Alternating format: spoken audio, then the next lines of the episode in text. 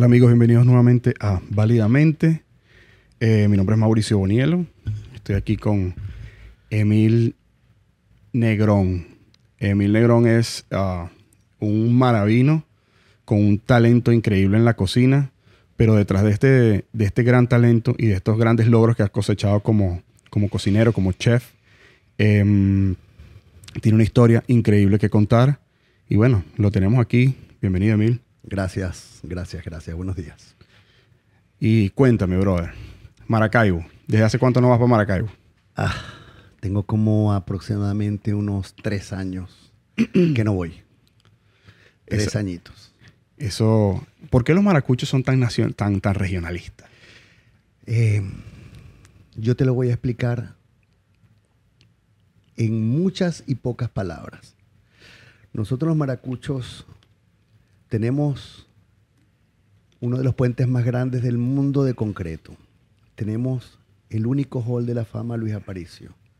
Tenemos el mejor bolerista de América Felipe Pirela. Tenemos a Fernández del Morán, que fue el descubridor del, de, de de Diamante.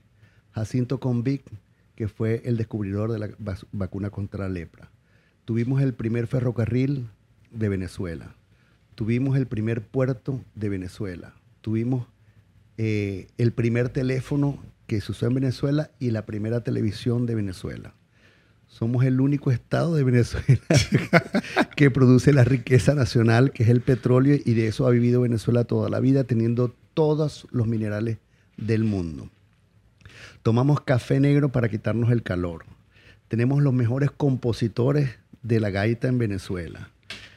Puedo estar todo el día hablando de la- los, los, los beneficios del ser maracucho, aparte que tenemos o somos el único o la única idiosincrasia en Venezuela que tiene un día nacional, que es el Día del Zuliano. Más ninguno lo tiene. No tiene el Día del Caraqueño, no tiene el Día del, del Valenciano, no tiene el Día del Ordaz.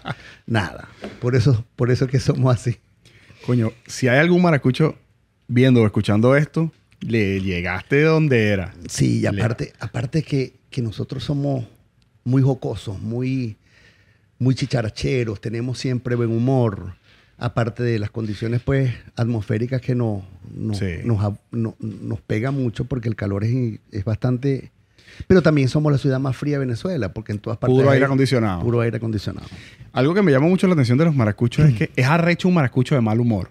Es General- dif- es difícil. Pero cuando se arrecha, se Sí. arrecha. Total, total.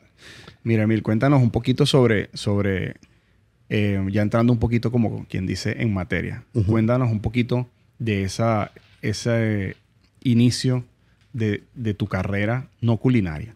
Ujú, Yo sé que tú eres abogado y que tuviste, tuviste cargos chéveres en, en- en Venezuela y todo Sí. eso. Cuéntanos un poquito cómo fue esa transición, cómo decidiste hacerte abogado y cómo fue esa transición a, a lo que haces hoy, a cocinarle a peloteros, a cocinarle a celebridades y, y- y que este tipo de personas famosas disfruten de, de tu comida.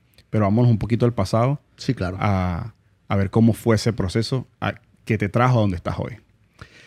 Mira, yo me gradué muy joven de, o a la edad que se graduaba normalmente la gente de mi época de bachiller, que eran los 16 años, 16 y 17 años. Yo después de que me gradué empecé a estudiar medicina veterinaria. Estuve cuatro años, mi papá vendió sus fincas y sus cuestiones y yo decidí pues no estudiar más eh, medicina veterinaria porque no le iba a trabajar a nadie, etcétera, etcétera. Yo era mm, pelotero también, jugué mucho tiempo béisbol y tenía unas condiciones interesantes. Pues en el béisbol yo a los 18 años lanzaba 92 millas aproximadamente. Wow. Sin entrenamiento alguno porque no existía en ese momento los entrenamientos, solamente correr. ¿Y hacías esa- lanzabas 90 millas controlado o, o- Sie- siempre. O sea, Siempre. yo podía estar todo, en el tiempo todo el tiempo en, eh, en un juego lanzando muy duro, pues.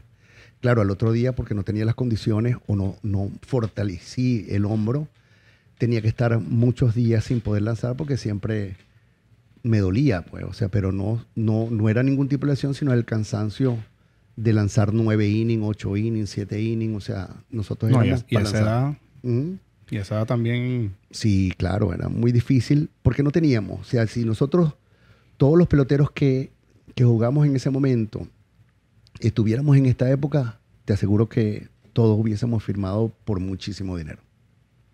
Sí, porque es que ahora es lo que yo digo. Por ejemplo, yo me doblo un tobillo y tengo un esguince, necesito seis meses para recuperarme. Eh, Cristiano Ronaldo tiene un esguince de segundo grado y en, y en una semana está jugando. O sea, la, la tecnología en cuanto a medicina deportiva o sea, es impresionante. Es, increíble. Impresionante. increíble. Y los entrenamientos y todo. O sea, yo como en este momento estoy involucrado con muchísimas grandes ligas, pues me doy cuenta de que nosotros somos, wow, o sea, teníamos unos talentos impresionantes, pero no teníamos educación para tener el tiempo suficiente de durar. Pues, o sea, la, medicina deportiva en este momento, los entrenamientos y todas esas cosas, fortalecen enormemente a un atleta. O sea, lo llevan hasta el tope de sus condiciones y hasta más por todas esas, todos esos requerimientos que, que la medicina, pues el estudio de, la parte funcional del cuerpo lo maneja en este momento y antes no. Sí, no, tú te das cuenta, por ejemplo, um, LeBron James, bro. O sea, LeBron, estamos hablando de que él gasta, lo dijo en una entrevista, él gasta un aproximado de un millón de dólares al año en su salud. Chef, Em, claro. Personas que, o sea, de todo tipo. De todo tipo. o sea, eh, preparadores físicos y no solamente físicos, sino el, el Psicólogo. después, el después, o sea, eh, la recuperación para ayudar a la recuperación y todas esas cosas. O sea, imagínate, hay gente que gana, él sueña eh, en, tener un millón de dólares y él lo gasta al año en, su salud. Y es por eso que ha sido tan longevo. Claro, no, y, y, no solamente eso, sino que es una parte que hay que manejarlo a, nivel de inteligencia. Pues él no es que gasta, él invierte. Es una inversión, claro. Él invierte en su carrera un millón y se gana 40. Vale la pena. O sea, todos, los, todos los peloteros grandes ligas, todos deberían tener un chef. Pero todos los peloteros que llegan, por ejemplo, de República Dominicana, de, de, países que son pobres realmente, que no, Venezuela, ese, ese tipo de personas que llega, llega siendo culturalmente deficientes. O sea, nunca ves un pelotero de un país como el de nosotros llegando, teniendo las capacidades económicas sustentadas. No, son gente pobre realmente. Y la pobreza en, a nivel e, económico.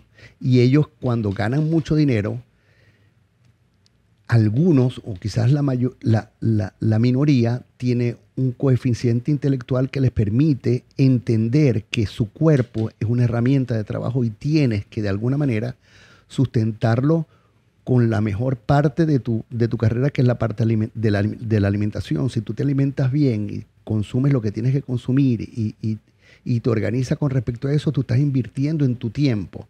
Te produce menos lesiones, te produce, eres más longevo en tu carrera, vas a tener mucho más estructura física. Y, así como la, como, la nutrición, el entrenador, el psicólogo va a poder manejar esa cantidad de dinero que vas a ganar. O sea, porque el mundo se te pone a tus pies. O sea, cuando tú tienes muchísimo dinero, que obviamente tienes que gastarlo de alguna manera, porque si no el tío San te va a decir, tienes que gastarlo porque si no te voy a cobrar un poco de plata. Entonces, ellos tienen que gastarlo. ¿Y cómo lo gastan? La mejor forma es invertirlo, claro. Exacto. Entonces ellos tienen que saber invertir, tienen que saber vivir con esa, con esa estructura social que le da el deporte, porque son hiper conocidos. Pues, o sea, tú ves el Instagram de cada uno de ellos y tiene 400 mil seguidores, 500 mil seguidores, y tienen que ser muy inteligentes para poder manejar esa parte interna, ese ego que les produce ser unas personas famosas dentro, del deporte, pero también tienen que tener el cuidado suficiente como para contratar personas que no, que solamente se encarguen de ayudarlo y no destruirlos. Entonces, la mayoría de las personas que ves en el mundo sienten que es una posibilidad para ellos trabajar. O sea, por lo menos yo. Yo tengo una posibilidad interesante de trabajar con varios grandes ligas. ¿Cuál es mi propósito? Que ellos no solamente se sientan felices de trabajar conmigo, sino yo tengo que ser su amigo, tengo que ser su consejero, tengo que ser su nutricionista, tengo que ser su cocinero y aparte de eso, tengo que cuidarlos a ellos en cualquier cosa que yo vea que ellos podrían estar haciendo mal, pero solamente de consejo. Mira, esto está así, esto está asado. O sea, manéjate dentro de esa estructura para ver cómo te va. O sea, eres la mayoría de las cosas para ellos y, tienes que funcionar con respecto a ellos, pero ¿cuál es la, lo importante de esa relación, en que este atleta pueda durar lo suficiente y ganar el suficientemente dinero para que él esté bien, que es el primero, y para que todas las personas que estamos a su alrededor, que generalmente son su familia, sus amigos, su chef, su entrenador, también estemos bien. Esa es la estructura, esa es, la, esa es la, lo que debemos hacer realmente nosotros. Y claro, y ahí tocaste un, un punto que es súper súper específico, ¿no? Que, que es em, invertir, invertir en ti. Claro. Y no solo invertir en, invertir en ti, sino también como que em, la, la, alimentación es la gasolina. Es la base de todo. Es la base de, de, todo. Entonces, siento que, que la mayor parte de la longevidad que pueda tener un atleta va de mano con la forma como, como Definitivamente. no, no existe otra, otra opción. Alimentación de primero y todo lo demás funciona con, respecto a la alimentación. No solamente la alimentación se separa de todas las demás cosas. Todas tienen que estar en conjunto y tienen que funcionar de la manera correcta para que un atleta, por ejemplo, llegue donde tiene que llegar. Un cantante llegue donde tiene que llegar, ¿entiendes? Un presidente la nutrición de un presidente tiene que ser una nutrición importante también, porque tiene que consumir los alimentos específicos para que él pueda estar despierto. Claro. Porque es así, tan sencillamente es así. Mire, cuéntame, cuéntame algo. ¿Cómo, cómo pasaste de, de, de derecho, de estar allá en Venezuela como abogado, a, cuéntame esa historia, que eso, eso de, seguro, de seguro va a ser súper interesante. Sí, es interesante para las personas que lo pueden escuchar, para las personas que vivieron en ese tiempo, y es muy interesante y doloroso también para mí. Cuando yo me gradué de abogado, pues obviamente dejé de estudiar medicina veterinaria, me mudé a Caracas, me gradué en la Universidad de Santa María hace algún tiempo, un tiempo largo. Yo trabajaba con el que era dueño de la universidad, Maximiliano Mayor Sánchez, que es como mi papá, pues. O sea, un tipo que, que me ayudó muchísimo, etcétera, etcétera. O sea, y, tuve la oportunidad de conocer gente súper interesante en ese momento. Y ya cuando yo me gradué, yo tenía cuatro años de trabajar en el medio. O sea, yo trabajaba en los tribunales, era asistente de Maximiliano, por supuesto, también era abogado sin tener el título y, funcionaba en eso, pues. O sea, mi vida como estudiante... Fue trabajar, prácticamente. Pero yo estudiaba, fui muy buen estudiante en la universidad, pero trabajé con gente súper importante y era abogado, o sea, sin el título. Yo le ganaba juicio a abogados ya. No firmaba, pero todas las diligencias que yo tenía que hacer las hacía yo. Pero yo tenía mi oficina en Caracas con, con Maximiliano y yo vivía en La Guaira, en Los Corales específicamente. Mi vida era plena, o sea, yo estaba dentro de los rangos importantes como para ser en dos, tres años más uno de los mejores abogados en materia de droga o en materia criminal en Venezuela. Pasó lo de La Guaira en 1999. Yo perdí absolutamente todo. tú no eres ningún carajito entonces. Yo tengo 57 años, hermano. pero me cuido en la parte nutricional un poco, pues. O sea, no soy un atleta, pero sí me cuido. O sea, yo manejo bicicleta todos los días, voy al gimnasio. Ahora, de este año, he sido muy irreverente con el gimnasio porque, porque tuve una pérdida súper importante en mi familia y, y, lo dejé, pues. Y seguí haciendo bicicleta porque, o sea, no es un deporte que practicaba con esta persona que ya se fue. Pero independientemente de eso, yo después que pasó lo de la guardia, yo perdí todo. Todo, ¿no? O sea, yo no tenía ni un interior, como decimos en Venezuela. Yo salí de la Guaira con el culo en dos manos. Mi pierna izquierda, perdón, mi pierna derecha quedó totalmente fracturada porque a mí me llevó el río. Pero yo era abogado externo de la Guardia Nacional de Venezuela en aquel tiempo. Cuando los casos no los podía manejar un abogado normal de la Guardia Nacional, nos llamaban a nosotros, pues y nosotros nos encargábamos del caso. La Guardia me fue a buscar un helicóptero donde yo vivía, no, no pude aterrizar porque era muy grande y, mandaron helicópteros pequeños para que mi familia y yo pudiéramos salir de allí. Y, y así fue que pudimos salir porque yo no, no podía caminar yo quedé sin nada, me tuve que mudar a Puerto Ordaz. En Puerto Ordaz, que estaba toda mi familia, allí empecé a trabajar otra vez como abogado, pero imagínate, o sea, el abogado... sin los contactos, sin... Sin nada. O sea, yo dije, ¿cuál es el mejor abogado de la zona para conocerlo? Que yo voy a trabajar con él. El mejor abogado de, en materia criminal era Juan Rafa Malavé, que es mi amigo y mi compadre hoy en día. solamente me dio la oportunidad de trabajar con él. Pues yo le dije, tranquilo, solamente dame un juicio y ya las personas van a saber que yo existo, pues, porque yo era, me gustaba estudiar y me gustaba hacer las cosas bien hechas como abogado y era muy astuto. Y estaba la transición del Código Penal, en ese momento escrito, o sea, la, materia penal se, escribía y ahora era oral y público y para mí era súper interesante porque tengo la fluidez como para hablar, pues, o sea, me gusta y no tengo miedo escénico ni nada por el estilo y me manejaba súper como pez en el agua, como decimos en el argot, pues, de nosotros los venezolanos. En ese momento tuve muchísimos problemas con una, ¿cómo se llama? Una, la presidenta de la Sala Penal del Estado Bolívar, que era chavista y la pusieron en el cargo, me imagino, por, por ser chavista en ese momento y, y de verdad que no tenía ni la más mínima idea cómo se llevaba un juicio en materia constitucional, porque era un amparo constitucional, yo fui la, su contraparte. Esos juicios son orales y públicos, y estaba mucha prensa en ese, en ese momento y la volví pero mierda, porque es que los chavistas, aparte de ser poco inteligentes, no son diligentes para saber las cosas que debes de saber cuando ejercitas un cargo. Por eso es que han destruido a Venezuela en su totalidad, porque son personas que lo único que les interesa es tener dinero y, tener dinero bajo cualquier circunstancia, no importa que jodas a un país tan hermoso como el que tenemos. Y de ese momento, pues, ella me denunció a la Asamblea Nacional como abogado en narcotráfico, lo cual es verdad, o fue verdad, pero yo era abogado, o sea, yo me estudié para, estudié para defender a las personas, no para meterlas en la cárcel, porque si hubiese sido fiscal. Exacto. O sea, el fiscal tiene que ser abogado, pero es el acusador de parte por parte del Estado. Si a mí me interesaría ser acusador, pues ya, fiscal. Y no, no, no, me interesó nunca el cargo, sino más bien defender. Y de ese momento, pues hubo una persecución interesante conmigo yo me había ido a Puerto Ordaz, obviamente, y te, viví en un tráiler. Un tráiler, pues, que lo acondicioné de la mejor manera para poder vivir con mi familia.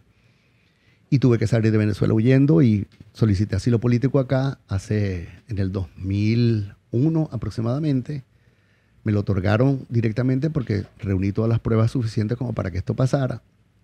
Y desde ese momento estoy aquí. Ya dejé de ser abogado, empecé a hacer cualquier trabajo aquí como lo ha hecho todo el mundo y me di cuenta pues que yo tenía un talento interesante y, empecé, trabajé de bartender eh, con Bacardí, trabajé de bartender en los diferentes catering que habían aquí y me di cuenta que yo tenía las capacidades de, de, hacer un catering o de formar una compañía y la formé. Y desde ahí empecé pues a tomar lo que yo había estudiado, pero muy sutilmente en Caracas, en una escuela de cocina que de 100 veces fui tres o cuatro pero tengo el título.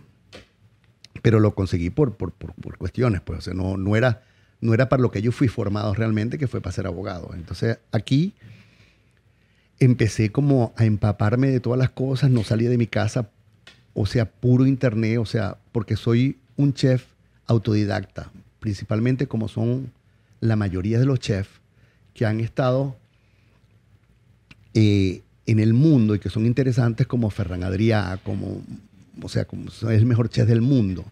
Y, muchos como él que tienen estrellas Michelin y nunca fueron a una escuela de cocina.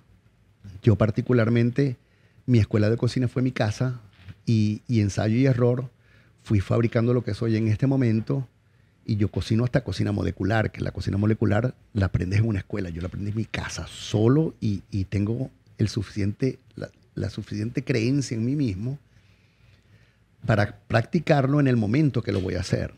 O sea, yo no, no pierdo el tiempo ensayando a veces, sino que voy directamente al grano y lo hago y las cosas me salen bien porque tengo una bendición interesante en mis manos, ¿entiendes? Sí, no, y en mis capacidades, en mi capacidad, quizás lo intelectual, en, en, mi capacidad artística con respecto a lo que es la cocina. O sea, yo, yo tengo algo interesante que es que yo puedo o sea, puedo fabricar cosas de la nada. De la nada. Sí, eso es artístico. De la nada. O sea, yo he ido para casa a mi, mi primo en Maracaibo y me, ¿qué vamos a hacer con esto?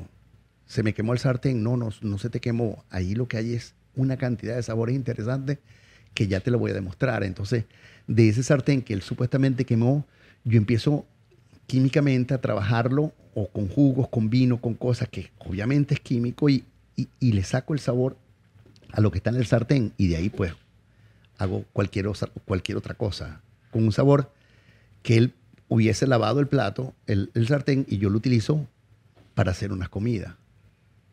No sé si me explico, o sea, Sí, sí, no, total. Total. invento muchas cosas, o sea, de verdad que invento. Tengo una cocina de autor interesante. Yo creo que sí, Pregunta. eh, ¿Siempre tú sentiste que tuviste esta cualidad siempre. o siempre cocinabas aún cuando trabajabas, tenías tus trabajos de, de abogado Sí, y todo yo, eso? yo cocinaba en mi casa. cocinabas tú en tu sí, definitivamente. Y, y- y nosotros tuvimos un gimnasio en Maracaibo que fue un- uno de los mejores gimnasios que hubo en esa época. Y, y mi mamá daba clases, yo daba clases de aeróbicos, mi hermano daba clases. Era un, un- un gimnasio familiar. Entonces, el que terminaba primero tenía que ir a cocinar. Y yo en ese momento cocinaba que le echaba de toda la comida. Y mi papá me decía, coño, pero es que la comida no sabe a comida. La comida sabe a todo lo que le estás echando. Coño, si cocinas carne, que sepa carne. Si cocinas pollo, que sepa pollo. Si cocinas pescado, que sepa pescado. casa.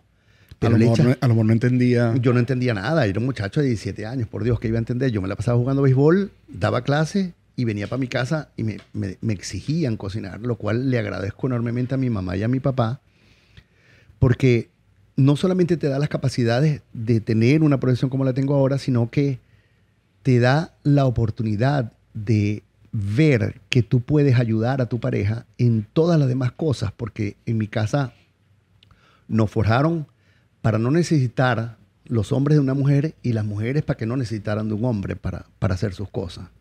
Entonces nosotros estamos forjados para que en nuestra casa sea como algo interesante a nivel de podernos ayudar, yo con mi pareja, mi hermana con su pareja, ¿sabes? O sea que no, Sí, forman- no por ser un hombre, complemento más no que por ser, un- exacto, no por ser hombre, yo me quedo solamente como el ente productor, el ente que va a llevar el dinero a la casa y, y yo no voy a hacer más nada. No, no, no, no, no. O sea, yo lavo mi ropa, plancho mi ropa, tengo la capacidad de limpiar mi casa, sé cocinar, o sea, puedo mantener a mi mujer económicamente bien.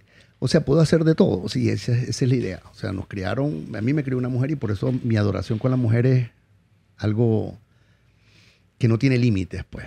Es que ya va, las mujeres, las mujeres están en otro, en otro nivel. Son otro nivel. son otro nivel porque el hecho de que ellas puedan crear vida es a veces que yo me, yo me he puesto a pelear con gente por eso que dicen no que la igualdad y la cosa no o sea siento que hay, hay veces que pelean por ser y querer ser iguales a, a- a- a los hombres o, o esa igualdad cuando ellas son lo más hermoso lo más puro y lo más increíble que pueden generar crear una vida dentro de sí algo que jamás nosotros vamos a poder no hacer lo vamos a poder hacer. jamás Por eso es que nosotros somos analfabetas emocionales y las mujeres son algo Sí, súper interesante. Pero fíjate más aún, con los entrenamientos personales.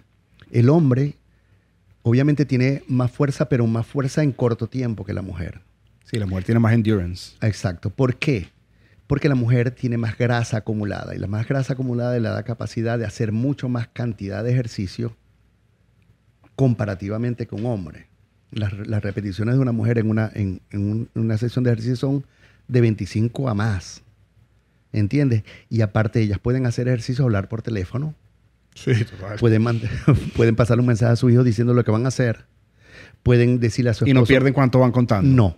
Las mujeres son, para mí, el sexo superior de este planeta y si algo debiera ser el hombre, cederle el puesto para recuperar lo que hemos perdido durante todo el tiempo, porque el hombre se robó la historia.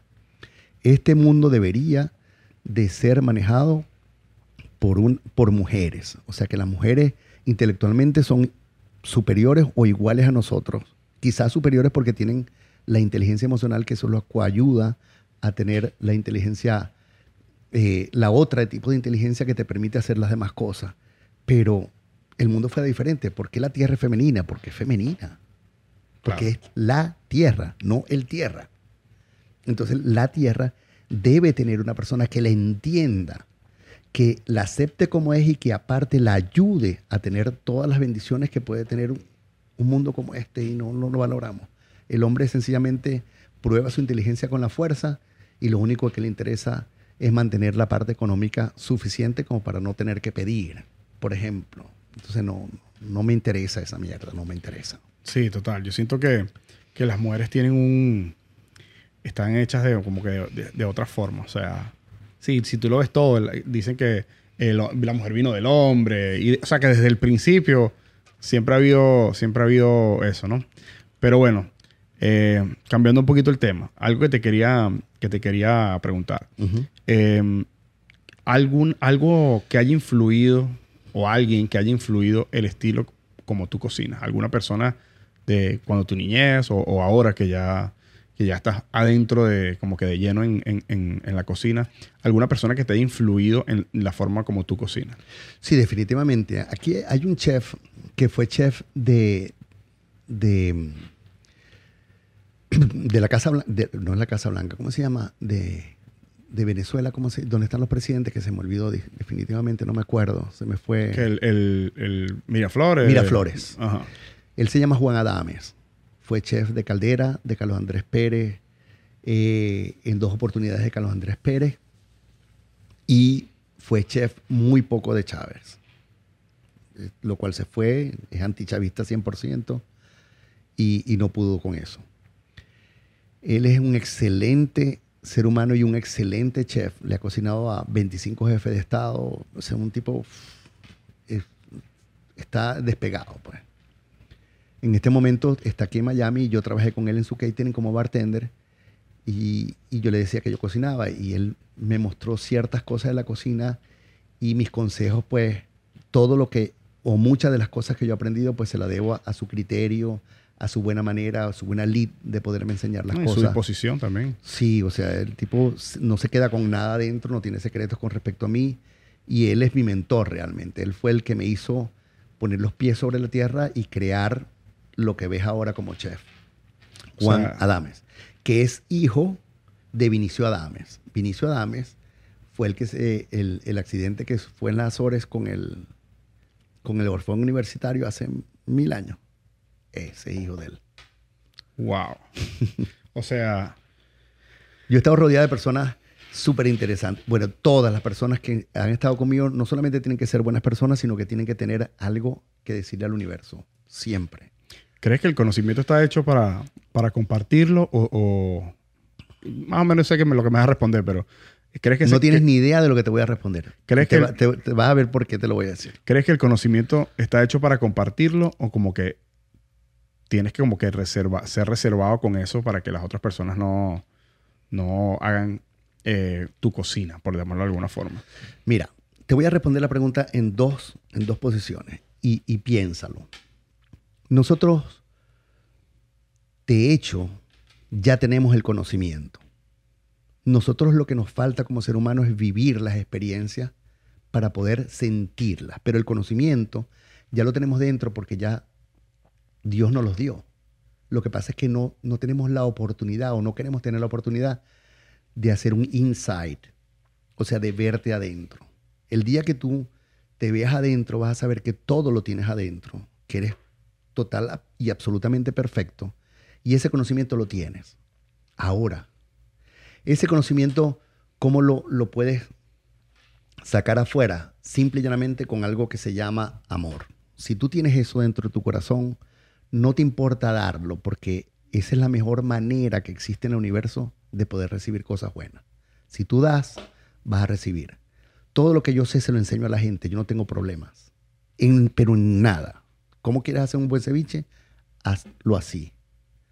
¿Entiendes? Entonces, ya tú le vas a meter lo que tú quieras, la energía que tú le vas a meter a esa comida, eso es lo que va a sentir las demás personas. Y ya, o sea, no, no solamente de darle un gramo de sal un gramo de pimienta y listo, y, y se lo das, que eso va a saber bueno. No, se trata de, de cuando hagas las cosas, las haces con el suficiente amor para que esa persona lo único que sienta es satisfacción de recibir lo que tú le estás haciendo. Si eso pasa, Más allá de los sabores, ¿no? por supuesto. Así, o sea, y si me preguntas, ¿soy capaz de darlo? Definitivamente sin pensarlo. No me interesa conocer a las personas, son amigos míos o no. Yo le doy la información y tú ves si la usas de la manera correcta. Te, te hice esa pregunta porque eh, yo siento que ahorita, eh, con el tema del coaching y todo eso, se ha- yo siento que se ha comercializado las relaciones humanas, men. Se debería. Por eso, por eso. Perdón, perdón, pero no, no- no- no- retiro lo dicho. No se debería comercializar. Sí, siento como que antes nosotros no- nos reuníamos como en una aldea o algo así y había el, el que era más viejo, el lo que sea, que era el que tenía el conocimiento, la sabiduría y la cosa. Y entonces esa persona, em, o sea, compartía toda esa sabiduría y eso, y los viejos, y, y- y lo mismo que sucede con los padres y los hijos y todo eso. Siento que con el, con el tema de, de- de ese coaching y, y de los programas y las cosas, como que se ha perdido un poquito esa, esa esencia humana de compartir lo, lo bueno, de, de ayudar y todo eso, ¿no? Ujú. Eh, siento que eso ha como que ha hecho eso, pues que ha comercializado la- las, las relaciones humanas y bueno, y, y siempre hay un, un- como que un tilde económico con respecto a eso, ¿no? Yo entiendo que el tiempo de las personas es, es- es dinero. Y es pero- valioso. Y es muy valioso, pero también pienso que nosotros debemos también vivir el presente y compartir y disfrutar esa, e- ese- el, el compartir con los demás, ¿me entiendes? Y, y siento, bueno, por eso fue que te hice la pregunta, porque siento que hay muchas personas que hacen todo simplemente por el, por el, por el bien económico. Más que, ya que tenemos un ratico hablando, tenemos, te- tenemos como media hora ya hablando, te siento que eres muy humano y que, y que, y que no te importa dar sin, sin recibir nada. Por eso es que te hice esa, esa pregunta.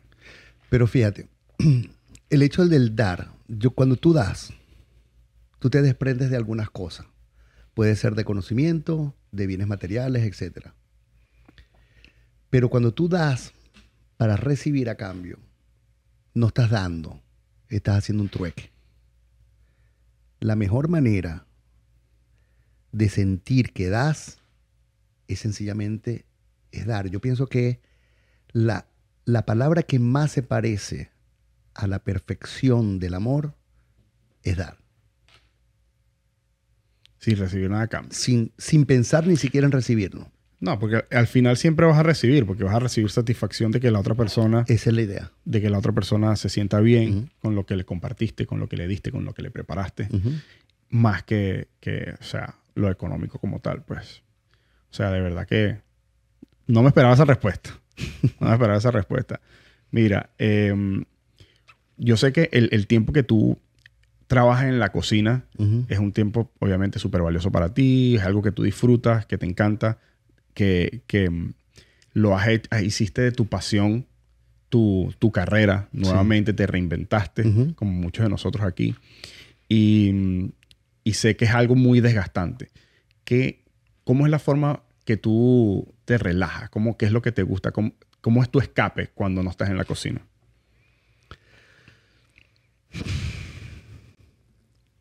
Podrá sonar feo. Eso seguro, seguro nunca te lo habían preguntado. Nunca en mi vida me había preguntado eso. Sí, que se enfocan más en lo que haces. Sí, mira, una vez que yo termino de, de cocinar, para mí el descansar sin hacer nada es lo que más me gusta hacer. O sea, yo llego de un barco 15 días que llego súper agotado.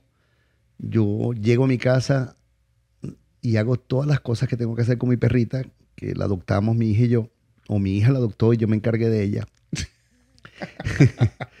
y todo, típico. el, todo el resto es estar acostado, revisar mis redes, no hacer absolutamente nada. Nada. No me gusta hacer nada. Solamente a veces agarro mi bicicleta y salgo para, para despejarme un poco y, y mover lo que tengo que mover para mantenerme medianamente bien, pues, como me siento hasta ahora. Pero a mí no me gusta hacer nada. Nada.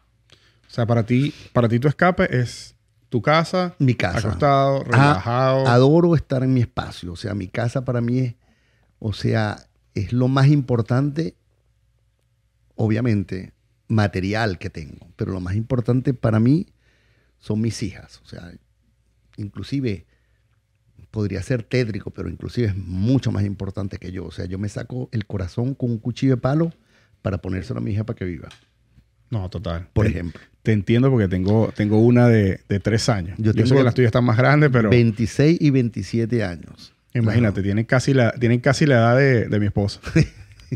mi esposa tiene 28. ¿Verdad? Sí, entonces, no, te entiendo. Otra cosa que me llamó mucho la atención fue el tema de lo, lo del sartén, ¿no? Que, que, que el tema químico con, las, con, con, con lo que estaba adherido a ese sartén. ¿Qué tipo de ollas te gustó? ¿Tienes algún tipo de marca, algún tipo de ollas que te guste, algún tipo de material que te guste para, para que sea sencillo para cocinar o algo así? Mira, En barcos en, barco en las cocinas tiene, en barco en las cocinas tienen que ser un tipo de cocina que las comidas estén muy rápidas. Eh, son unas cocinas de invección, invección, no me acuerdo la palabra. En este momento pues, se me fue, a mí se, me van muchas cosas de la cabeza rápido. O sea, a veces platos que son el nombre específico no me acuerdo. De verdad que tengo que buscarlo, coño, este es el plato. ¿Sabes, ¿sabes, por qué yo sucede no sé, eso? Yo no sé, quizás porque piense muy rápido, no, no. Cuando las personas que, y me pasa a mí también, las personas que aprenden muchas cosas en un corto periodo de tiempo, eh, eh, esa es la consecuencia. personas que estudian trimestres en vez de semestres y, ven mucha materia en poco tiempo, tienden a, perder el, o personas que leen demasiado. claro, hay, otras personas que son fuera de serie, se acuerdan de todos los facts y todas las cosas. Pero por lo general, personas que leen, a mí también me pasa, personas que leen demasiado y que están siempre buscando información, internet, no sé qué, viendo videos aquí, allá. Ese tipo de personas por lo general se le escapan los detalles como los nombres. Yo soy horrible con los nombres de las personas. Horrible. Y es por eso, porque metes en tu cerebro mucha información en muy poco tiempo. Entonces, por eso pierdes los detalles. Ajá, el sartén. Em, las, joyas para mí, si, con el peso manejo yo lo que quiero. O sea, yo agarro esta olla, esta gorra pesa lo que yo quiero que pese, ya. Esto es lo que yo necesito. O sea, en mi casa utilizo ollas que son muy convencionales, pues de teflón, pero tienen que ser pesadas. Si no son pesadas, para mí no sirven. No sé, quizás tenga una relación X con lo que yo siento al cocinar, pero en barcos cocino diferente que como cocino en mi casa. Yo cocino diferente en, en, cocinas de gas que en cocinas eléctricas. ¿Me entiendes? Cocinas de, de barcos son muy rápidas, o sea que se calientan las cosas muy rápido y ahí tengo que tener un poco más de atención con respecto a la comida pero siempre me va bien en todas partes, gracias a Dios. Hasta ahora me ha ido muy bien con todas las personas que le he cocinado, no he tenido ningún problema con ninguna. A todo el mundo le gusta tu comida. A todo el mundo le gusta mi comida. No he tenido, de verdad, gracias a Dios y la Virgen, yo nunca he tenido una persona que me diga, esto te quedó malo, no me gusta, no lo haga. No. Wow. Y he tenido personas que son necias, porque eso se llama ser necio. O sea, cuando tú necesitas un plato que tenga, por ejemplo, necesito que este huevo me lo ponga cinco minutos porque necesito que la yema esté un poco floja cuando... son personas necias, ¿entiendes? O sea, tú eres el chef, encárgate de mi huevo y ya. Para eso estoy aquí, para que tú me cocines, no para yo estar jodiéndote en la cocina, como hay muchos clientes que son así, y te dicen, yo quiero esto así, ti Señora, por favor, adelante, tiene toda su comicidad para que usted misma se la haga. Yo soy de esa manera, de verdad. No es que sea grosero, sino que las personas son necias en muchas oportunidades. ¿Sabes qué pasa? Que yo siento que las personas no entienden que cocinar es un arte. Y tú al artista, tú no le puedes decir, mira, yo quiero un cuadro, hazme un cuadro. Pero yo lo voy a pintar. Pero yo lo quiero así, así, así, así, así. Hazlo tú. Ah, si lo quieres hacer, hazlo tú. claro. ¿Me entiendes? O sea, yo tuve a Jorge Torrealba aquí hace poco. Y, y, hablamos de eso, pues que, que el arte crear es algo personal, ¿ok? Tú, tú escoges qué es lo que quieres, o sea, tú me dices, mira, yo quiero un cuadro de X por tanto, no sé qué, y que, que tú conoces mi arte, tú, yo, tú me contrataste porque has visto mi arte y te gusta, sí, ¿verdad? Porque te han referido de la forma como yo hago las cosas y la gente le gusta. Es lo mismo que, un, chef. O sea, dale la opción de que haga su cosa artística. No, la oportunidad, o sea, coño, disfruta de lo Después, que si no te gusta, no lo contrates más. Sí. Fíjate, yo tengo una, no sé si es una virtud o un defecto. A mí no hay nada en la vida que me asombre más que el amor por las personas.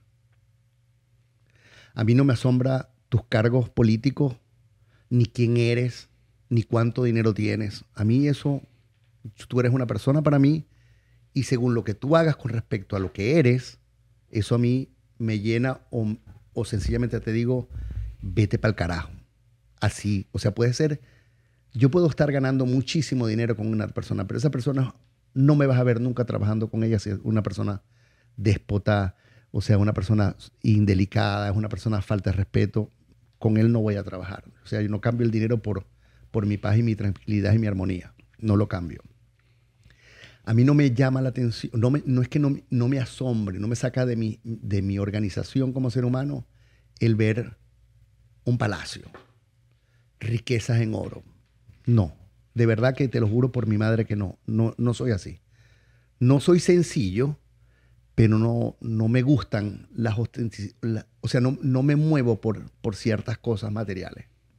Sí, o sea, el tiempo que estamos hablando me he dado cuenta que um, tú tienes tus- tus convicciones bien concretas Absolutamente. y ya, pues, o sea, no, no hay cosas que no son negociables. Todos tenemos cosas que no son valores Todo- y principios que no son negociables. Sí. Y las personas que llegan a tener éxito y que, y que salen adelante son las personas que no, no negocian sus valores. O sea, Exacto. Eso es tan sencillo como eso. Tan sencillo como eso. Definitivamente. Mira, Dime. no, dale, dale. No, no, dime, dime, dime. Ibas a soltar algo ahí, eso era importante. Sí, pero no me acuerdo. me interrumpiste y me odié. Yo, yo con la cabeza soy un peo. chico. Yo no. Mira, ¿qué le cambiarías a, coño, ¿qué le cambiarías a, a- a la industria, bro? A la industria de la cocina. Sensibilidad. Le cambiaría la sensibilidad. Le cambiaría. Sensibilidad. Simple y llanamente sensibilidad. O sea. el- ¿Sensibilidad el- con, con quién? ¿Con, con en el entorno dentro de la cocina?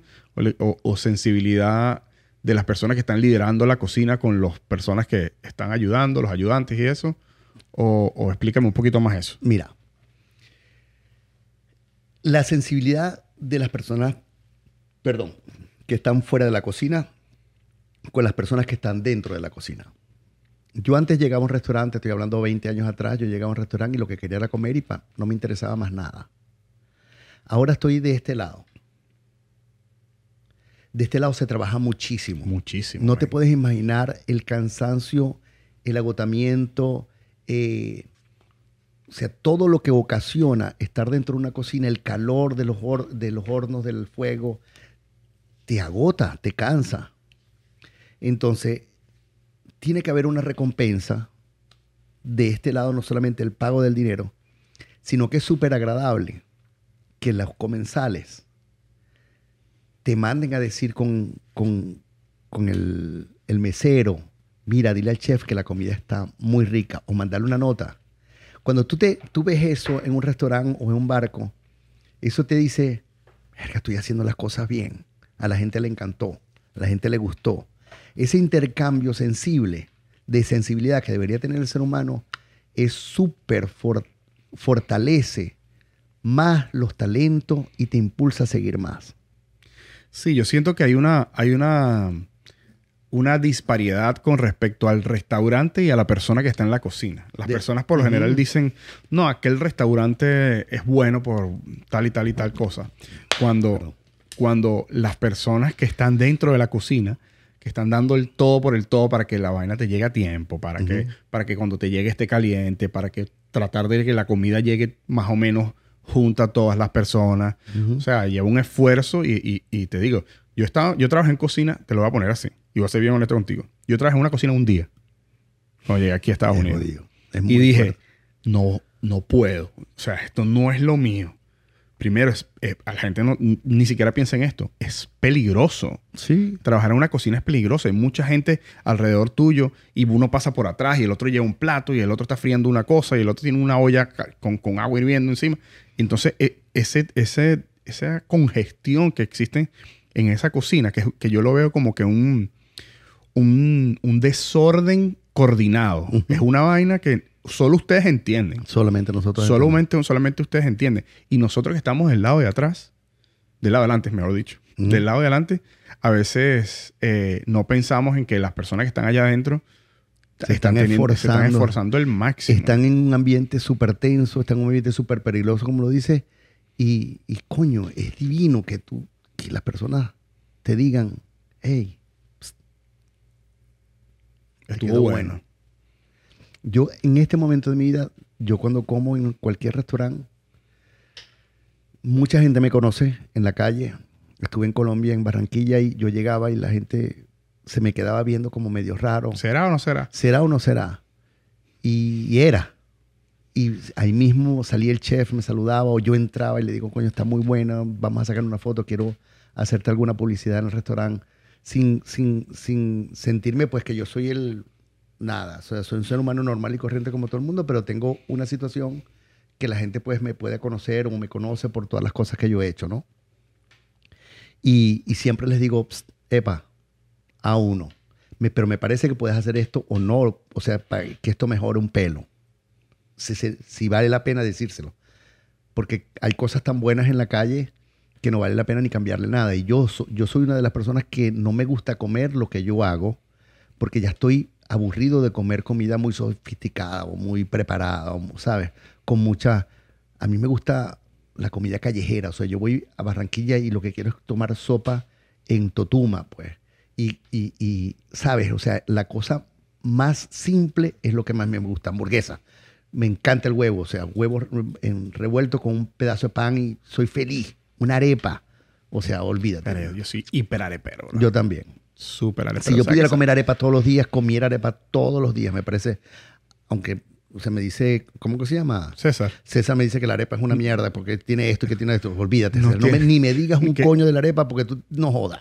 Lo que él dice es que... Perdón con la palabra, I'm sorry. No, no, aquí estamos explícitos, tranquilo. Este, lo que dice César es que él no- ni da, él me lo dijo aquí también en el podcast. Yo le digo, no, no te metes, es que uno se le mete con la arepa, la abuelita y Sí, la cosa. bola. Y es la cultura, ¿no? Y eso yo lo entiendo. Pero él, él- él dice que es algo, pre- la harina precocida, está precocida las cosas precocidas no tienen, ni- no tienen un gran valor eh, Nutritivo. Ya, listo. Yo eso lo entiendo. Pero la eso va relleno, papá. Claro. Eso va relleno. entonces lo quiere rellenar con coliflor. Qué cagada es esa. O sea, tú no puedes tener una. No, échale coliflor. Mira. O échale, no jodas. ahorita que, Carne mechada, queso, mierda. Ahorita que hablamos de, de- de- de César, ¿qué opinas tú de, de- de todo el tema este del movimiento vegano y toda la vaina? Mira, yo soy de las personas que respeto mucho lo que quiere hacer cada persona. Me encanta. Y César cambió de A a Z. O sea, César no es la misma persona que es hoy en día de la que yo conocí. No es. Yo sé todo de César desde antes. Me parece que todo está hecho para la persona que quiera hacerlo y que se sienta bien. Si él es vegano y se siente bien, pues de pinga, chévere. Eso es tu problema. Y si te sientes bien, mejor aún. Pero si tú me pones a mí de vegano, que no me interesa ser vegano, que sea más saludable, sí, quizá. No, definitivamente sí es más saludable. No, no le voy a quitar la, la posibilidad de ser, o sea, uno más que otro. Pero, mire, chamo, yo, en mi vida es mía yo la voy a vivir comiendo carne porque me gusta comer carne. No que los animales, soy sensible a los animales. Sí, yo soy sensible a los animales. Definitivamente muy, muy sensible a los Bueno, animales. estabas hablando que adopta a tu perrito en Sí, días, ¿no? pero también soy sensible a mí. Es que yo no voy a matar mil vacas. Bueno, eso es tu peo, no mates mil vacas. Yo no, tampoco las voy a matar. Yo las compro ya matadas. O muertas, pues. Para ser más específico. Matadas como para ser más maracucho. ¿Entiendes? Pero no me voy a comer mi pescado, me voy a comer mi langosta, me voy a comer lo que me quiera comer. O sea, verga. Fíjate que yo no soy, yo no soy vegano ni nada, pero yo no como casi carne. Casi, casi nada. haces muy bien. Porque, no sé, no como carne si estoy en parrilla. En parrilla, que la gente está picando su, su ahí a la brasa y está picando los cuadritos ahí. Y, Sabrosito. sabrosito. Yo a esa parrilla me la como. Pero a mí que tú me veas preparando un bistec en, en- en mi casa, eso es muy, muy poco probable. Muy, muy poco La, la probable. carne, la carne no es, no es buena, ¿viste? Definitivamente, yo a mis atletas, a los que he entrenado, trato de, de- de darle mucho más pescados y mariscos que darle carne. O sea, y los dominicanos comen carne, y la mayoría de mis clientes son dominicanos. Carne. Coño, mana, haz esto, haz así, asado. O sea, ponte por aquí, que te va a ir mejor, pues. O sea, desinfla- o sea tiene, incrementa más el, el- la inflamación de las articulaciones la carne roja que cualquier otra carne. Inclusive, Sí, es una tú, realidad. tú puedes hacer ciertas cosas que puedes mejorar mucho la, la- la inflamación del cuerpo que produce las proteínas animales. Pero, coño, un pedazo de pollo no le cae mal a nadie dos veces a la semana, ¿entiendes? Claro, claro. O un pescado. Eso ya es convicción. Eso ya son convicciones que, que va teniendo la- la- las personas, ¿no? Pero definitivamente ahora... ¿Tienes tenemos- algún cliente que te, que te, que te pida, mira, yo quiero... Sí, eh, yo tuve en un barco, tuve la oportunidad de cocinarle a Marco Antonio Solís una semana y media con su familia y una de las hijas, eh, Marco Antonio Solís solamente come pescado, no come carne ni pollo, ni cochino, ni nada, solamente pescado. La mayoría de su familia es así, pero hay una hija que sí no come absolutamente nada de carne, vegana, vegana, vegana, y tuve que empezar a, a estudiar cómo una semana antes de salir de viaje con ellos a las Bahamas a ver cómo lo preparaba. Pues. Y no es mi fuerte. No es mi fuerte, pero bueno, salió bien la cosa, ¿entiendes? La ¿Le gente- gustó? O sea, Sí, pero como no tengo tanta cultura, no he estudiado tanto sobre eso, ni mis clientes son proclives a, a ser veganos, entonces yo me, me, me intereso más por la comida mediterránea y, y mi parte... Sí, O yo sea- creo que a excepción de la comida, de la, corrígeme si me equivoco, pero yo Sí. creo que a excepción de la comida em, vegana y todo esto, el- el- la dieta mediterránea es es- es súper saludable. Súper saludable. Aparte de, de hecho, que es la que recomiendan más los médicos, que no, no es extrema, pero, pero puedes comer de todo, pero es, es más que todo el balance. Yo Sí. siento que todas las dietas, no hay dietas buenas y dietas malas, sea, No, e- está el estoy- balance. Estoy completamente de acuerdo contigo. Y lo que te favorece, porque hay personas que no les favorece ser vegano. Por ejemplo, yo no debería ser vegano porque tengo ciertos problemas en el colon que no me permite consumir muchas fibras, por ejemplo. Entonces, si, si yo consumo mucho, mucho, mucho, mucho eso, me va a ir mal. Entonces, tengo que ser, tengo que, ¿sabes? Equilibrar mi cosa, por ejemplo, yo. Pero tampoco vas a dejar de comer fibras, por De- ejemplo. O sea, pero como muy poca. ¿Entiendes? Muy O sea, poca na- porque soy- Nada es absoluto. tengo divertículos y el médico me dijo, mira, tú no debes comer tanta fibra, o no debes comer fibra. O sea, yo Bueno, lo- lo me, que- co- me como mis ensaladas y mis cosas, pero no soy, no soy proclive a las ensaladas, no soy, no soy amante de las ensaladas que me preparo yo. Si tú llegas con, con, ¿cómo se llama? Con un tomate, cebolla y yo me la como. Pero si la preparo yo, es una ladilla. no no te- puedo. no- no. No me da... No me da también, que, también que hay tipos, hay, hay un millón de ensaladas. O sea, la ensalada clasiquita, cebolla, tomate, em, lechuguita. Esa es la cabimera. Si le, si le tiene la cabimera. y si le, si echa limón y mayonesa, no joda. No, bro. ¿Sabes? Yo no como mayonesa, men. No me digas. Yo no como mayonesa ni ¿Comes mi huevo? Sí, es la misma vaina. No, eh, no es por... No es por ¿Comes aceite? También. Entonces, coño. Pero te digo, es, es el... es- no sé. La mayonesa no, no me gusta, men. Ahora, si yo me estoy comiendo un perro caliente y le tiraron tres, tres bichitas ahí de, de mayonesa, le doy para adentro igualito. Pero yo, o sea, yo no compro mayonesa. No, no, para nosotros, y mi esposa tampoco. Eh, para nosotros no, no nos gusta, pues. Y obviamente Claro. mi hija no come mayonesa. Pero coño, ¿cómo le gusta el ketchup, bro? Te dice, papi, ketchup. Ketchup. Bueno, y con pequeño, imagínate tú. Imagínate. ¿Y cómo come pequeño, brother?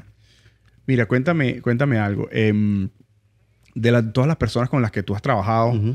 eh, nómbrame algunos, solo pa- para entrar en contexto de, de- de- de con quién has trabajado. Félix Hernández, Grandes Ligas venezolano, uno de los mejores pitchers que ha pasado por las Grandes Ligas. Tiene sillón, tiene varios premios. Eh, el presidente Pastrana, eh, el presidente Toledo, el expresidente de Bolivia, que no me acuerdo, creo que era Rodríguez o algo así. Eh, le he cocinado también a mm, Gregory Polanco, a Marcelo Zuna, Grandes Ligas. Le he cocinado a Liriano, Francisco Liriano, a Iván Nova. Le he cocinado a Melendi Melendi. bastantes veces.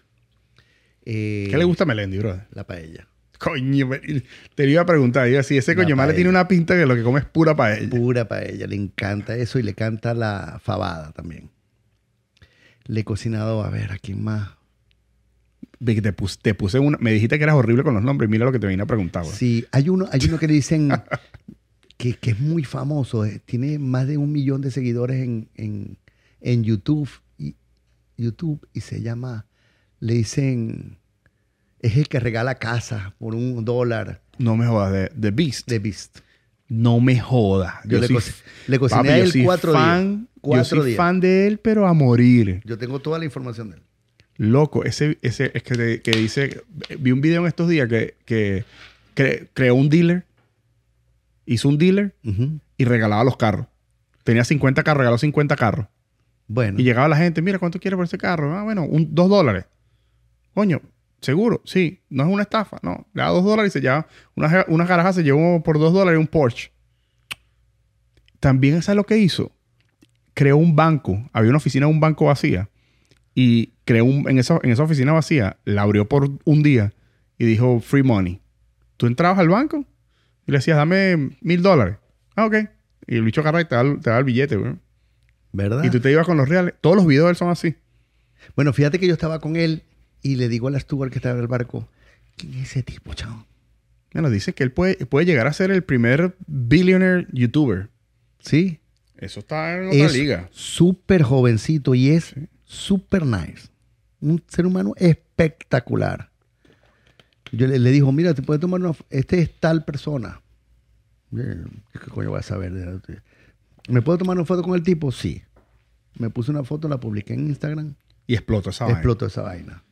Los hijos de mis amigos, los capitanes, coño, Emil, un autógrafo. No, ya yo me fui del barco, el tipo se fue, me dio un abrazo, o sea, se sintió súper bien con la comida. Eran puros tipos jóvenes, Puro cham, puro flaquito. Todo eso que Sí. son flacos. Fíjate, pero muy bien me fue con él, muy bien. mira, otra cosa que te quería preguntar. Hemos hablado mucho, me has conversado De mucho mi vida. de- o sea, de- yo soy un... del, de barcos, ¿no? Del barco aquí, del barco allá. Y también hablabas que, que era diferente. Sí. ¿En qué, en qué es diferente el- en, en cuanto a la, la cocina del- de un barco que la otra? Obviamente es más pequeña, me imagino. La cocina es más pequeña, pero lo que tú haces dentro de la cocina tiene que ser cinco estrellas porque tú cuando alquilas un barco para estar, el barco es costoso. Entonces, las personas que alquilan el barco se merecen que el- la persona que esté allí sea un tipo que sabe de cocina. Equivalente. Ujú. Claro. Y que te haga unas cosas que tú te sientas súper complacido. Ese es mi trabajo. Ahora una pregunta. Por ejemplo, eh, con el tema del espacio en los barcos es, es como más limitado. Que yo sé que esos barcos son Pero es limitado. La gigantes, pero sigue siendo limitado. Primero porque hay veces que están en, en, en alta mar o están, qué sé yo, ¿cómo se llama? Anclados en, en- un sitio y no tienes eso de como, bueno, déjame ya comprar una vaina. No. No existe. Entonces, ¿cómo, cómo, cómo es esa planificación? Yo la Em, planifico. Tú, tú haces una planificación antes Sí. de, de todo eso y ellos más o menos saben qué es lo que va a haber Exacto. y todo eso. ¿Cómo Sobre, es todo, eso? sobre todo las, cuando tú estás en un barco, las neveras son muy pequeñas. Por lo menos un barco de 100 pies, la nevera es pequeña. Tienes varias neveras, pero tienes que tener la suficiente organización para que todo te quepa, lo que va en la nevera y lo que no van en la nevera, que no te quepa en algunas otras partes. Yo he estado 20, 25 días fuera y gracias a Dios todo lo que he necesitado lo he tenido en el barco. Estuve hace como dos semanas en un barco de 200 pies. Obviamente ya todo es más grande, pero hay Sí. más gente. Exacto. Comen más. Exacto. Entonces, tú, tú tienes que pensar en, en, el- en la tripulación y tienes que pensar en los invitados. Imagínate tú. Entonces, tú tienes que sacar todas esas cuentas y todo lo que vas a utilizar en el tiempo que te van a contratar. Y eso vale dinero. O sea, yo normalmente trato de ahorrarle dinero a la gente para que la gente no malgastar cosas que no me voy a necesitar. Por ejemplo, yo no voy a comprar eh, 17 Tomahawks si hay 5 personas en el barco. No, yo voy a comprar 5 Tomahawks. Y lo que me cueste los 5 Tomahawks es lo que voy a comprar. Entonces, generalmente siempre o me llevo la tarjeta del barco o invierto yo un dinero y me lo pagas de vuelta. Más el hecho de ir para, para el barco. O sea, el hecho de comprar. ¿Por qué yo cobro por comprar? Porque si yo te doy la plata a ti, Andy, compra, tú no vas a comprar lo que yo voy a necesitar. Sí, ¿no? Y quizás vaya a malgastar el dinero. Y el dinero no está hecho para malgastarlo, está hecho para utilizarlo, de la manera que tú quieras, pero está hecho para eso, pues. Entonces, ¿para qué voy a comprar yo cosas que son innecesarias y después votarlas? Porque tienes que votarlas. Mira, cuéntame cuán- cuán- cuál ha sido el día que como, como chef, como cocinero, tú hayas dicho, verga, me siento orgulloso de, de lo, que, de lo que hice, de, de- de este evento, cómo quedó, o cómo fue, me imagino que habrán sido muchas, pero ¿cuál fue la primera vez que tú dijiste, coño, estoy orgulloso como salió todo, salió perfecto? A ver si, recuerdas esa, esa oportunidad. Sí, eh, yo le hice una fiesta a- con mi ex socio eh, Álvaro Delgado. Le hicimos una fiesta a un, a un real estate muy conocido. Eran sus 50 años y iban ciento y algo de invitados. Y Wow. toda la carne me la- era de cacería. Toda la Wow, comida era de bro. cacería. Y toda me la dio antes para yo prepararlas y después hacer un video donde todos comieron alces, por ejemplo. O sea, no voy a comer alce, no me interesa comer un venado, por ejemplo. Y la gente no tuvo la capacidad de hacer una boloñesa con alce, pues. Hice un risotto con, con alguna otra cacería. Hice eh, una parrilla con algunas otras carnes de cacería. Obviamente habían otros tipos de cortes, pero siempre fue así. La fiesta quedó espectacular, la decoración, nosotros desde cero hasta el último, o sea, estábamos en nada. Y todo lo decoramos nosotros y fue una fiesta espectacular, todo quedó en su momento, en su punto, los, los aperitivos quedaron del más allá. Fue mucho el trabajo, pero la satisfacción después que salió la fiesta, que todo el mundo me felicitó, que todo el mundo tuvo que ver con la fiesta, que la gente habla de la fiesta hoy en día, eso para mí fue muy satisfactorio. ¿Hace cuánto fue eso? Hace como cuatro años. Wow. Y, y- O quizás eh, un poquito más, cuatro años, cinco años. eh, algo que me, que, me, que me impresiona lo que de lo que me dijiste, ¿no? Del cuento que me echaste. Eh, él quería algo, tú le diste lo que él quería, Sí. pero como tú querías. Claro, Eso, Claro, eso, eso me parece bien Definitivo. arrecho. claro, pero es que, o sea, Bien interesante. yo quiero esto, sí está bien, pero se tiene que hacer de esta manera y lo vamos a hacer de esta manera y ya. Y la, la fiesta quedó impresionante, impresionante. ¿Y sabes lo que hay que tener para eso? Cojones.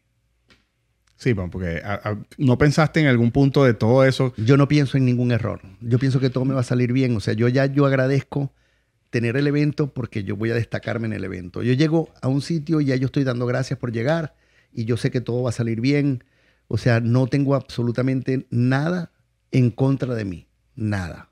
Pero no has pensado alguna vez como que, verga, esto como que es más grande de lo que yo podía hacer. Sí, a claro. a tus inicios o algo así. Mira, cuando yo hice una fiesta con 158 personas sentadas en mesa. Y cuando llegué al sitio no tenía la cocina. No había cocina. ¿What? y yo tenía que cocinar allí. Y había contratado dos chefs. Y todo lo tuve que hacer en una parrillera. O sea, tuve que salir corriendo para Walmart, comprar una parrillera grandísima que todavía la tengo en mi casa con el tamaño de esta mesa y hacer todo allí. Eso fue un mierdero, pero todo salió bien. Todo salió perfecto. Y me dice el, eh, uno de los chefs que contraté, que es un tipo espectacular, tipo que sabe muchísimo, vive en Panamá ahora mismo. Em, y me dijo, yo no tengo los cojones que tú tienes para hacer esto. Yo no lo hubiese hecho de ya. Y todo lo que cociné o lo que me llevé prehecho lo hice en un apartamento de dos habitaciones para 158 personas. Y este dedo que tú ves aquí, mira que me lo doblo. ¿Ves? Al final de la fiesta, porque yo no hago, yo, yo no sé hacer, no me gusta hacer dessert, dulces, no lo hago, no, nada. Contratas a alguien más. Sí, yo en comida dulces no me, no me inclino, ni me interesa, ni me voy a interesar, ni lo voy a hacer. Si me contratas es para comida de este tipo. Si no, te buscas otro que haga las dos cosas. Pues para eso hay tanta gente en el mundo que puedes contratar. Yo solamente hago comida salada. Al final un señor, muchacho, un poco más grande que tú, yo mido un metro ochenta, 5'11 aproximadamente, ¿será? 5'11. Es lo mismo que mío yo. Nos llevaba dos cabezas aproximadamente y, y él fue el que llevó el cake. Pero no llevó más nadie, solo el cake, esto lo hago yo y estos dulces. Yo tuve que picar el cake con mi cuchillo de carne porque no, yo no había ningún cuchillo para cortar del... No, si no había ni cocina. Entonces el tipo dijo que yo me había robado el cuchillo y que, o sea, empezó a meterse conmigo y le di una coña mentazón en la fiesta. Eso es lo único que, que pasó en la fiesta al final, cuando ya todo se acabó. Coño, porque no puede ser que tú llegues a, a ofender a la gente y ofender a mis empleados y ofender a todo el mundo y te liso. Y un cuchillo, weón. que cuesta dos dólares. Te digo, te lo pago en cinco, te lo pago en seis. Deja el peo. No, que tú eres, que tú eres. Y tú eres tremendo maricón, le dije así. Y se vino para encima de mí y le di así con la izquierda. Loco por salir corriendo porque el coño era grande. Y a lo que le vi los ojos virados se jodió. Este es mío. Y en Miami, que yo nunca, yo no soy violento para nada, pero en ese momento, cuando a ti te vienen a ofender, ofender, ofender, llega un momento que se te van los tapones, pues. O sea, estaba cansado de trabajar dos días seguidos, porque el día de la fiesta es el último día, pero tú tienes que trabajar antes. No, imagínate, o sea. Y ver, ¿y cómo hiciste para, para cocinar tanta vaina en un apartamento tan pequeño? Yo no sé. Por eso es que yo le entrego todas las cosas a Dios y a la Virgen, man. Y las cosas salen bien. Sin ni idea. Empezaste a darle. A ¿Qué darle. tenías? ¿Una mesa? ¿Algo? Sí, ibas o sea, poniendo? Por supuesto, yo tenía una mesa del comedor, mi cocina y, y fui haciendo las cosas por parte y las cosas salieron perfectas. Mire, yo sé que cada quien tiene un concepto diferente, ¿no? De, de- de esto que te voy a preguntar, pero, por ejemplo, para ti, ¿qué significa una comida gourmet? Buena pregunta. Te lo habían preguntado antes. Nunca. Marico, yo no preparo los programas. Así que dale. Pero yo puedo decir, coño, no te la voy a contestar, me abstengo. no, pero una comida gourmet son aquellas comidas que son bastante elaboradas, que son comidas que, que, que tienen tres tipos de sabores interesantes. Tiene el crocante, tiene la acidez, tiene el, eh, todo, todo lo que tiene que tener un plato, que están realmente bien decorados, que no solamente entra por el sabor, sino por la vista, eh, que son, son hechas normalmente en restaurantes muy costosos y que te envuelven de alguna manera tal para que tú pienses, esto es una delicia. Pero tú lo puedes hacer en tu casa igual. Ahora te pregunto. Yo las hago en mi casa, de hecho. bueno, pero tú eres La, chef, la gente, la gente que va a mi casa va a comer rico, sabroso, gourmet, va a comer quizás no, pre- no adorno tanto los platos porque la gente no le gusta esa mierda. O sea, la, la- la gente lo que quiere es comer y comer de lo bueno bastante. Ese es el tema mío con el peo de las cosas gourmet. Que por lo general son, Son- una vainita así. Son pequeños. Son pequeños, entonces sí, o sea, yo soy de la persona como tú dices. A mí me gusta sentarme. a- mi, mi familia es italiana, bueno, o sea, Imagínate tú. o sea, cada vez que yo nosotros comíamos allá, eso era dale, Sí. en serio, a sentarse Y a pasaban comer. cuatro horas comiendo, weón. Un matrimonio allá, hermano. Allá eso es, eso es que, mira, yo una vez fui por un matrimonio y cuando llegué a mi casa dije, qué bolas que hay gente que no tiene comida. Qué bolas que hay gente que no tiene comida.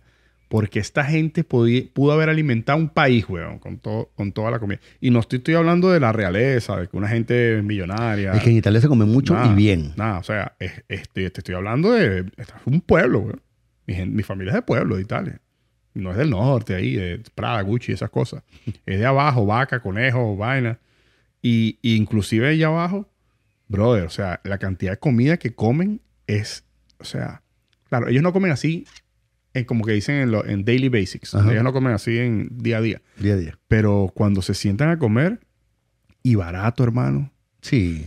mira, ellos tienen allá Es que todo lo cosechan además, ¿no? Y la comida, o sea, la materia prima es, es orgánica, es otra, otra cosa. Tú agarras un tomate Claro. cosechado en Italia y te sabe a, a tomate. Tú agarras un tomate aquí y yo no sé, yo no, Mucha de verdad agua. que yo, de verdad que yo no sé. O sea, yo he comido en España, yo hice un curso de paella en Valencia, yo, yo he hecho cosas interesantes a nivel de, de cocina y yo no sé cómo yo hago una paella aquí y la gente me dice que tú tienes las manos bendecidas, compadre. De verdad que tú tenías un talento para esto. Compadre, lo que, yo le rezo un Ave María a cada uno de mis platos, de verdad.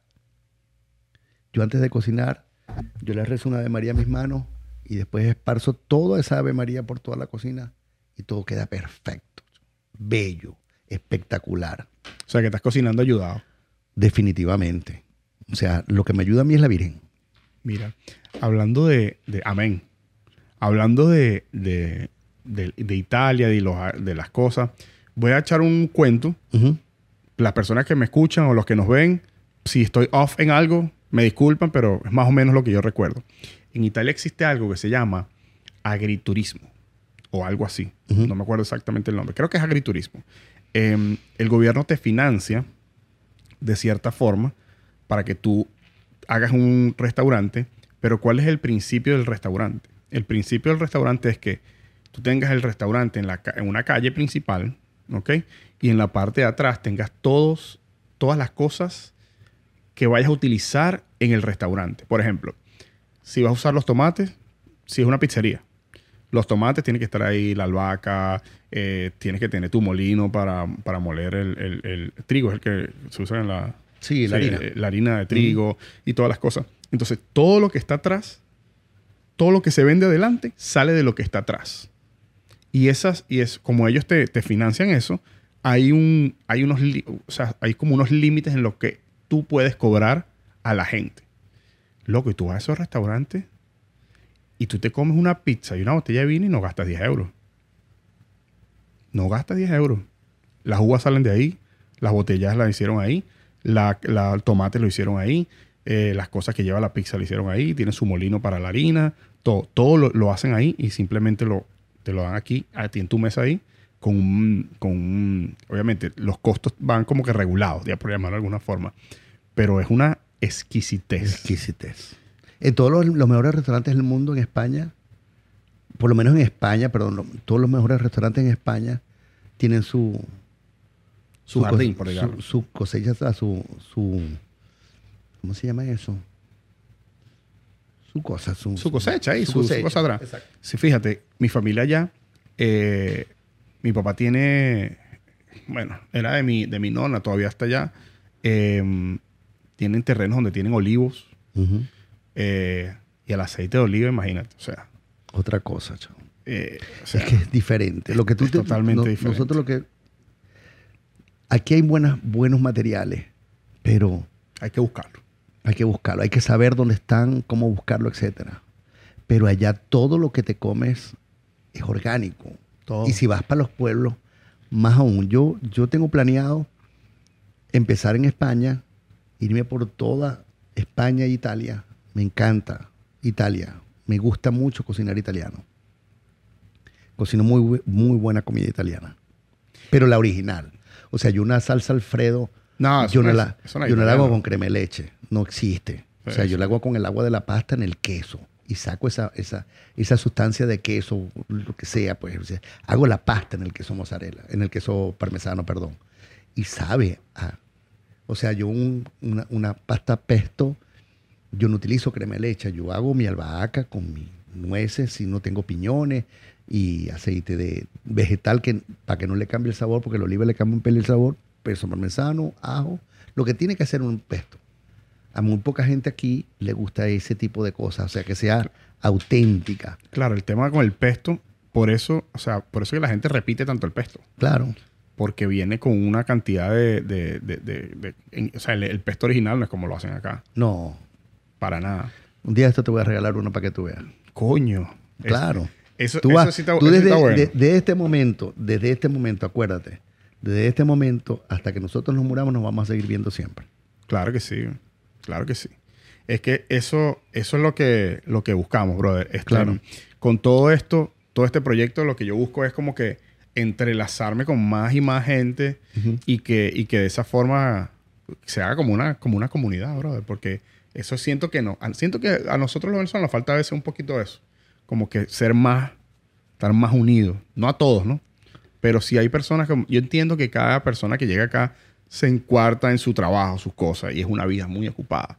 Sí. Pero esos momentos eh, que estamos eh, disponibles o que estamos libres o, o- o que, brother, tenemos que tratar de compartir con, con nuestros iguales, con, con las personas que, que somos, o sea, que somos, nosotros somos hermanos prácticamente, brother. Claro. ¿Me De hecho, entiendes? nos llamamos hermanos. ¿Qué pasó, hermano? ¿Qué pasó, ¿Cómo hermano? estáis? ¿Cómo te sentís, hermano mío? Somos así. Mira, algo que me, que estamos, ya le he dado dos coñazos a esto, ¿vale? ¿Qué pasó? Pero es que tienes esa verga muy cerquita de uno. Sí, bueno. Yo no sé ni cómo coño no, no le daba esto. Mira, em, algo que hablamos fuera del aire cuando yo estaba terminando de hacer el, el setup aquí de, la- de las cosas cuando tú llegaste, que tú podías, podías soñar lo- lo- los sabores, las mezclas. Explícanos un poquito sobre eso. Mira, yo, yo pensaba que yo estaba, eh, o, o pienso, perdón, pensaba porque lo vi también en un chef que tiene tres estrellas Michelin.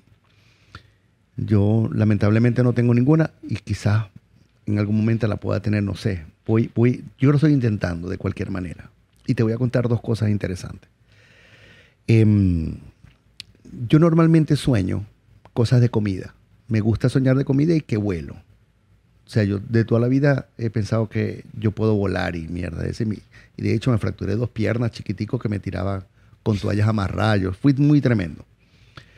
Me tiré de un segundo piso con una capa. Imagínate tú, me disfrazaron de Superman, que tienes que disfrazarme de que no tengan capa, porque yo me tiro de cualquier parte. Entonces yo sueño mucho con volar. Pero también sueño mucho con alimentos, cómo preparar comidas. Y eso lo tengo que anotar. Una vez que termina el sueño, voy y lo anoto y me queda como como una base de datos para yo poder hacer cierto tipo de comida. Y, te voy a contar algunos platos que yo he hecho con esos sueños. Em, y no solamente sueño cómo se prepara la comida, sino con los sabores de las comidas. Por eso es que cada vez que yo termino un plato, yo digo siempre en mi Instagram para soñar en colores. Porque generalmente las, las personas sueñan a blanco y negro. Yo no me acuerdo de haber soñado nunca en colores, pero es así. Hay unas personas que dicen que sí sueñan. Yo, yo sueño con sabores, que es más interesante todavía. Entonces todo eso lo anoto, qué es lo que yo voy a sentir cuando preparo el plato. Y sí, y preparo muchos platos así, pues. Y, y- y son súper funcionales. ¿Cuáles platos así has visto, has, has soñado que luego los has... Una paella, en vez de echarle agua, porque las las personas te dicen, no, yo hago una paella súper interesante. Yo primero, primero preparo el, el, el bullón o el, el caldo que le voy a echar y generalmente lo preparan con cabeza de pescado. Compadre, si tú tienes una paella y la paella es de marisco, ¿para qué le vas a meter un, un zumo de pescado? Para que te cambie el sabor, para que te quede más buena quizás. Pero si tú te tomas una sopa de pescado y te tomas una sopa de marisco, ¿te saben igual? Totalmente diferentes. Entonces, ¿para qué coño tienes que mezclar? Estás perdiendo uno de los sabores, entonces no sea. Piensa, hermano. Entonces, si vas a hacer un, un bullón, una- un, un- un- ¿cómo se llama? Un caldo, hazlo de marisco. O sea, con la concha del calamar, con la concha de la langosta, con cangrejo, qué sé yo, que te den un sabor a marisco interesante y después los viertes. y ese sabor los que es tan-. Tan, tan característico. Sí. Entonces, por ejemplo, ¿qué tal si yo te hago una paella o un risotto? En vez de echarle un consomé de marisco, te le echo un consomé de caraotas negras o frijoles negros. Verga. Así dice la gente, verga. Y es un espectáculo, un espectáculo, un espectáculo. Bueno, pero si, si, te- si, lo, si lo ves desde este punto de vista, el, el- no puedes comparar el sabor de unas cabezas de pescado. Marico, el sabor es durísimo, o sea, súper fuerte, Sí. súper salado. Que con un caldo, digamos, de carabota, eh, el cala- es como más. eh, Pero es un invento mío, un invento. claro, pero es- es- yo pensando un poquito más allá, es, es como. Es como más neutro. No es, no es tan violento como, el- como, como unas cabezas de pescado. Claro, entonces, entonces eso no es una paella. Hay cuatro tipos de paella solamente. Paella valenciana, que es pollo y conejo. Paella al señorino, que es con marisco tipos a uno. La paella normal, que es con mariscos normales. Y la paella negra. Las demás son arroz con cosas. Y la gente le dice paella. No, no, vamos a hacer una paella de pollo. Coño, es arroz, Es arroz con pollo. ¿Entiendes? Yo hago un arroz con, con rabo, con rabo de vaca. Y es espectacular, no es una paella de rabo, no. Mira, cuéntame una, al- alguna vaina así súper loca que hayas, que hayas cocinado que tú digas, verga, me pasé haciendo esta vaina. Ok. Punta de trasero. Punta de trasero, picaña. Yo las humo 40 minutos Ok. con fuego indirecto en mi, mi, en mi parrillera. 40, 45 minutos. Le echo mucha madera para que el humo sea intenso y, y tenga un buque interesante. Después la rebano en una rebanadora, obviamente. Fi- ¿Finita bastante o...? Eh, normal. Un- un- un- algo que puedas hacer un envoltini con ello. Ok, ¿Qué va a salir con 40 minutos una picaña? Va a salir un roast beef, claro. pero con el sabor de la picaña y la suavidad de la carne. Entonces yo hago mi- mis slides de, de- de picaña, agarro queso de cabra, le intervengo con aceite de trufa negra y almendras tostadas. Ese queso de cabra lo meto dentro del envoltini de la picaña, le pongo un palillo y, haga- hago una reducción de tamarindo y jengibre. Reduzco bien hasta que quede como un glacé de balsámico y riego la picaña y cuando tú te metes eso en la boca hay una explosión de sabores interesantísimo que te deja así como desmayado. ¿Y de dónde sacaste esa vaina? De aquí, de aquí, del alma, del corazón. Del tamarindo, brother. Yo, yo, yo, yo digo que la única verdad que existe después de lo que tú eres es pensar y actuar con el corazón y con el alma. Ellos no se equivocan nunca. Las demás cosas sí. Brother, me, me dejaste loco con, el, con, con eso. Primero porque son cosas que me gustan. O sea, lo único, de todo lo que utilizaste para eso, no soy muy amante del aceite de trufa. Mi esposa le encanta. Toda verga lo pide con, con aceite de trufa. Pero eso es aromático más que, más que, sabor. Sí, ah, pero, el aceite de trufa no sirve para cocinar. No, yo no cocino con aceite de trufa. Estarías cocinando un aceite caro. Porque Sí. al final de cuando lo, cuando lo coces. Sí, se le quita pierde, todo el aroma y todas las cosas. Tienes que, que echárselo al final, pues, de, las de las cosas que yo preparo. Ah, imagínate esto. Yo, yo en Barranquilla estuve en un restaurante de un amigo que me dijo, coño, ¿puedes hacerme una receta de, de aquí? Y yo dije, coño, pero eso es un. Es un- ¿qué, qué te voy a decir de la carne? Si la carne lo que tienes que echarle es sal y candela. Esto es lo que tú haces aquí. Si la ensalada te ayudo, verga, no, pero yo, ¿tú crees que podemos hacer un ceviche de chicharrón? ¿Qué? Un ceviche de chicharrón. Chamo, lo hice. Yo tengo una receta, yo tengo una receta que la hago, o se la aderezo, yo lo hago en una licuadora. Y yo al presidente Toledo le di, le di en vez de darle un- un- una comida tradicional venezolana, le hice ceviche. O sea, me estoy probando a mí mismo, al presidente, expresidente de Perú, qué ceviche no se ha podido comer que sea bueno. Y le puse en su plato ceviche y lo probó y me mandó a llamar. Y me dijo, ¿usted es peruano? Yo le dije, no, venezolano. Pero seguramente él se lo enseñó a un peruano. Sí, me enseñó el ceviche un peruano. Le digo que es uno de los mejores que me he comido en mi vida. yo Felicitaciones. Para- Y ese aderezo lo tengo yo en mí, adentro. Y se lo enseño a quien sea. Hazlo. Chicharrón. Chicharrón de puerco. Se pica chiquitico, se pone en un plato, se, se mixea, se hace un mix con el, el aderezo que yo preparo. No joda, eso es para soñar en colores, porque tiene el crocante, tiene el sabor, tiene la delicadeza del, del- cerdo que, que no es duro, es una carne muy suave, muy, muy, muy manejable, muy, muy, muy sabrosa. Pues. No, no, no, otro nivel. Lo que, mira, dos cosas que del cuento que me estás echando. Una, definitivamente lo, lo, lo que tú dices, que, tiene bola para meterse en un, para inventar algo como eso, a dárselo a un presidente de Perú que, que No, no, no, el perdón, el, el presidente Perú le hizo un ceviche normal, de- Normal, de, de curvina. Pero esto que, que- que- que acabo de crear en, en- en- en Barranquilla, en un restaurante de un amigo, que hizo un ceviche de chicharrón, porque él tenía en la cabeza eso y yo te lo voy a hacer, ya. Me trajo el licuador, me trajo los limones, me trajo todo lo que yo necesitaba y se lo hice. Y el tipo, coño de la madre, yo tengo mil años tratando de hacer esta mierda y no la puedo hacer. Yo estudio cocina, pero es que yo, tú no eres yo. Yo soy un tipo demasiado recho. Yo soy grandes ligas, hermano. Entonces, entonces, todo dentro de la jocosidad. Obviamente yo tengo una humildad bastante manifiesta, pero... Y, y salió, y salió que te lo Wow. aconsejo. De hecho, tengo fotos en el Instagram mío, que es Emil H. Negrón. No, ahí los vamos, vamos a poner tu Instagram en, en- en todos lados para que las personas se vean lo que, lo que, los platos que, las locuras esas que. Sí, yo hago unos la- unas locuras. Fíjate, un, hice un... un- Bro, se te- cuando hablas de la vaina, se te ponen los ojos brillantes, como Sí. si estuvieras hablando de una mujer, güey. Es que yo amo esa verga. Yo lo que son las mujeres y la comida, amo esa mierda. O sea, Te yo lo juro, Yo no, las dos. Ojalá la cámara pueda capturar esa, esa. No jodas, estás ahí como, como que si. Imagínate, estás echando un cuento de una enamorada de cuando era joven, Sí. cuando era carajito. Bueno, imagínate, yo un arroz, un arroz para hacer sushi. Y hago un arroz y, y yo quiero que el, el arroz tenga algo interesante. O sea, que tú puedas comerte el arroz solo. Y yo Que eso un es ar- arrecho. Sí, entonces hago mi arroz de sushi y empiezo a manejar los sabores primero aquí en la cabeza, como que entonces les voy introduciendo cosas sin pesarle y sin nada. Y hago el arroz y el arroz queda, chamo, espectacular. Entonces, ¿qué voy a ponerle arriba que no sea pescado?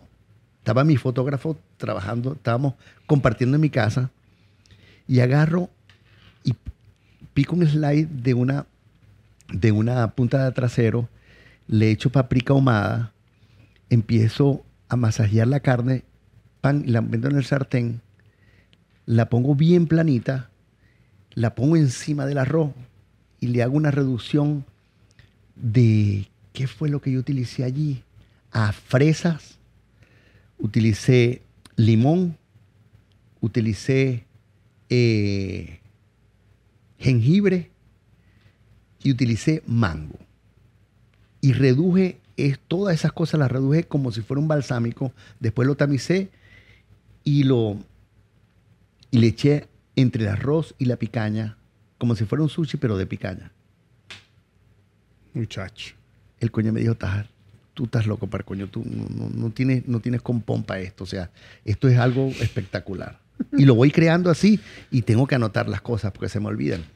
Claro, porque vas creando sobre, Voy- la, voy sobre la marcha. sobre tienes la que- marcha. Tienes que tomar nota porque no, o sea, no, no vas a- no- No. o sea, ese momento de, de, de iluminar, o sea, que esa iluminación que tuviste en ese momento, tienes que, tienes que anotarla. porque Tengo que anotarla. Los días pasan y al final se, te, se te va Se me olvidando, olvida. ¿no? Mira, ¿cuál crees tú que es la virtud más fuerte que tiene un, un chef o un cocinero? Yo no puedo hablar de lo que tiene un chef o un cocinero. Yo puedo hablar de lo que tiene Emil Negrón en la cocina. Me parece que es como, como invadir los conocimientos o la manera de pensar de las otras personas y, y yo pienso que nosotros estamos aquí en la tierra solamente para valorarnos, juzgarnos de lo que nosotros hacemos. O sea, yo soy la persona ideal para hablar de mí, pero soy la persona totalmente antagónica Para en hablar lo- de alguien más. para hablar de alguien más. Es un- una, una estupidez. Sí, ¿Por hablar por los demás. Sí, porque lo único, que, lo único que hace la gente es hablar lo peor que puede sacar de ti o lo peor que tú demuestras y no, no tiene ni idea de quién coño eres, ¿entiendes? No son, a veces ni se le ocurre pensar quiénes son, cómo, cómo somos nosotros mismos. Sí, por lo general generalizamos mucho. Pero te voy a contestar la pregunta. Lo más importante que tiene que tener no solamente un chef, un locutor, un médico, un abogado, todas las personas que, que de alguna manera vivimos de lo que hacemos, es amar lo que haces. Si tú amas lo que haces, la única llegada es el éxito. Así de sencillo. Y el éxito, no hablo de la parte económica, hablo del éxito de sentir satisfacción, de sentir, o sea, el éxtasis de hacer lo que haces. Eso es el éxito para mí. Y yo lo tengo. Te sientes exitoso, me imagino. Total y absolutamente. Sí, el, Total y absolutamente. el, éxito es algo, es algo personal. Claro. Totalmente personal. Por Y te- ejemplo, para mí el éxito es mi familia. ¿Entiendes? Sí. Es lo que me hace sentir exitoso. Sí, tener más plata, menos plata o, o lo que sea. La plata es un instrumento, un Sí. instrumento cambiario. Y lo que realmente tiene valor no cuesta dinero. Eso es correcto. Yo le pregunté a mi mamá que si yo sido... No, toma tu tiempo, bro, tranquilo.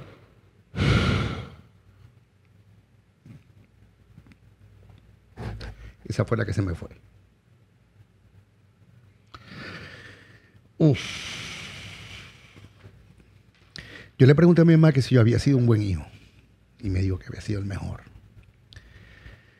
Yo me casé con una persona que se llamó Odette Blanco y, me di, y le pregunté que si había sido un buen esposo. También me dijo que sí.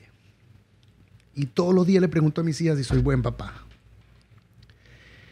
Y no me cambiarían por nada. O sea, que decir que todo lo que estoy haciendo yo en mi vida está bien. Hasta ahora, pues. Puedo hacer cosas malas, yo no lo sé. Pero como hago las cosas con esto y con mi alma, yo no creo que tengo errores.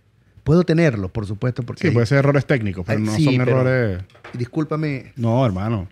Más bien, más bien, te, más bien te digo, emocional. Bueno. más bien te digo que muchas gracias por abrirte de esa forma aquí. Eso, eso deja mucho que decir de ti. de- Es que yo soy muy y- real. y de O sea, la yo, no soy, yo no soy nada diferente a lo que tú ves. Es como si vieras esta botella en un vaso de cristal de roca. Eh, Yo soy así. Yo no tengo, no, no puedo tener cosas en mi vida que no sean reales porque si no estoy viviendo la tuya. Y yo vine aquí para vivir mi vida. Y me encanta vivir la vida como la manejo. Me encanta ser lo suficientemente honesto como para decirle a una persona, no me da la gana de hacerlo y no lo voy a hacer. O tengo ganas de hacerlo y no te cuesta nada. ¿Entiendes? Yo soy lo que tú ves. Yo no soy otra persona diferente a esto. Ya. Y me encanta ser así además. No, o sea, yo, yo soy el tipo de personas que, que valora mucho la, la honestidad, porque siento que en el, en el mundo donde vivimos ahorita, eh, siento que la castigamos a veces. Eh, siento que castigamos la, la honestidad cuando es un arma hiper valiosa. Sí, cómo no, tenemos que tener filtros, ¿sabes? No podemos tenemos que tratar de no, de no ofender a las personas y todo eso.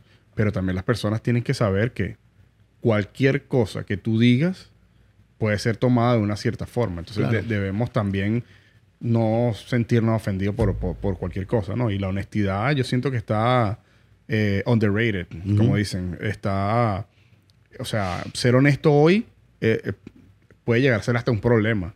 Y las personas que están del otro lado, en vez de pensar, oye, me, me, me, me dijo tal cosa o, me sentí ofendido, lo que sea, es- yo siento que es mejor tomar un, dar un paso atrás y pensar por qué la persona te dijo eso. Porque al final un, un- un feedback honesto es- te puede cambiar la vida. Mientras que si tú lo que quieres es que las personas te digan lo que tú quieres escuchar, brother, así vas a conseguir millones de personas.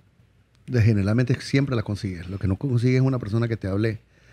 Decir la verdad no está hecha para todo el mundo, No. Y menos ahora. menos ahora. Menos Porque ahora. vivimos con criterios muy diferentes. O sea, los paradigmas sociales hoy en día te establecen que tú lo que tienes que vivir para aparentar algo que no eres, así los demás te sientan feliz. Y no... Al final lo, Fíjate- importante aquí eres tú. Sí, mira lo que me pasó. Te estoy hablando hace... Franklin Virus es mi hermano, mi amigo, un tipo que yo quiero mucho y respeto mucho y mi mamá también lo adoraba. Tenemos una relación bien interesante de amistad, somos muy, muy, muy amigos. Y yo le digo, coño, estoy haciendo pan de jamón. ¿Cuántos quieres? Tanto. Ok, que los voy a regalar. Entonces me publicó en sus redes. Yo cuando estoy haciendo el video del pan de jamón, entró mi nieta y yo dije, gracias Michelle por interrumpirme. Y seguí con mi video. Cuando tú le dices gracias Michelle, le estás diciendo, coño, la cagaste.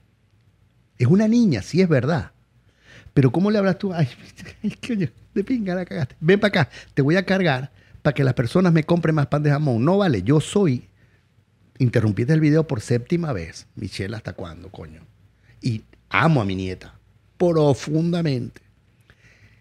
Hubo 1500 personas que me destrozaron con comentarios negligentes, comentarios, o sea, feísimos, que no me conocen, que nunca me han conocido y se tomaron la libertad de criticarme. A mí me dolió. Y yo me pongo a pensar, ¿por qué me tiene que doler esto? Esto es lo que son ellos. Ellos me están criticando por Ah, lo es que su son. propio reflejo, claro. Exacto. Que yo haya, ninguno de las personas que me criticó, no le ha dicho a un niño, quédate quieto, coño, ya. Y el niño se tiene que quedar quieto porque es la manera de... No lo estás agrediendo, le estás diciendo que se quede quieto, ya. Pero es que tú sabes que pasa Uno tiene que regañar a los niños. A mí me criaron regañado y yo soy un ser humano espléndido. A mí me pegaron hasta los 11 años todos los días porque era hijo tremendísimo. Y eso no me causó a mí ninguna cuestión. Pero ahora los niños de cristal, wow. Y ¿Sabes eso es es- mentira. Todo es mentira. ¿Sabes cuál es el tema? Que es súper fácil y, y, o sea, estar detrás de una pantalla y escribirle algo a alguien o, o- o criticar algo a alguien desde la distancia. Claro. Es fácil. Personas, de esas 1500 personas, ¿cuántos tienen hijos? ¿Cuántos tienen nietos? ¿Qué es de su vida? ¿Me entiendes? ¿Qué Y de paso que tomarse el tiempo para... Yo soy de las personas que, mira, el feedback, bienvenido. Yo he tenido gente aquí que me ha dicho, mira, esa luz, eso no sirve, eso no sé qué. Todas estas luces tienen cierto color en cierto... co- Como lo puedes ver, unas son blancas, otras son de otros colores. eh, Pues por algo. Pues yo una vez vine, vine- una persona vino para acá y me dijo, loco, esto parece un hospital. Tienes que cambiar esto y esto. Ya está, está bien. Y funciona. Y, fue- y, y- y al principio, por eso te dije lo que hay que dar un paso atrás. Al principio dije como que fue Alemor, una, una cantante colombiana. Y al principio dije, coño. Pero después dije, verga, pero si se ve mejor. ¿Me entiendes? Entonces, Como ella decía. como ella decía, que es la forma como está ahorita. ¿Me Ujú. entiendes? Entonces, tú tienes que saber acoger el feedback. Claro. Pero, ¿qué pasa cuando es de mala intención? ¿Por qué? Porque si yo no te conozco a ti, yo no tengo por qué estar... Yo siento que las personas que se toman el tiempo para hacer comentarios negativos que no... de- no de- Ese era todo mi punto. Me fui, me fui por un lado.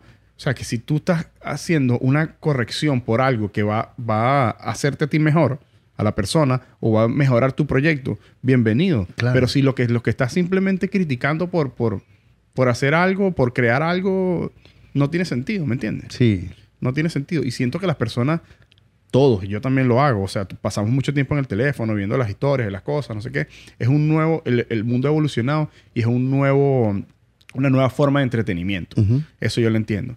Pero cuando ya tú interactúas y estás tirando candela a una persona, y ahí yo pienso que ya pierde el, el- tú pierdes el valor. No la persona que La lo persona hace. que lo hace, Porque claro. no- por lo general esas personas te tiran su reflejo, ¿me entiendes?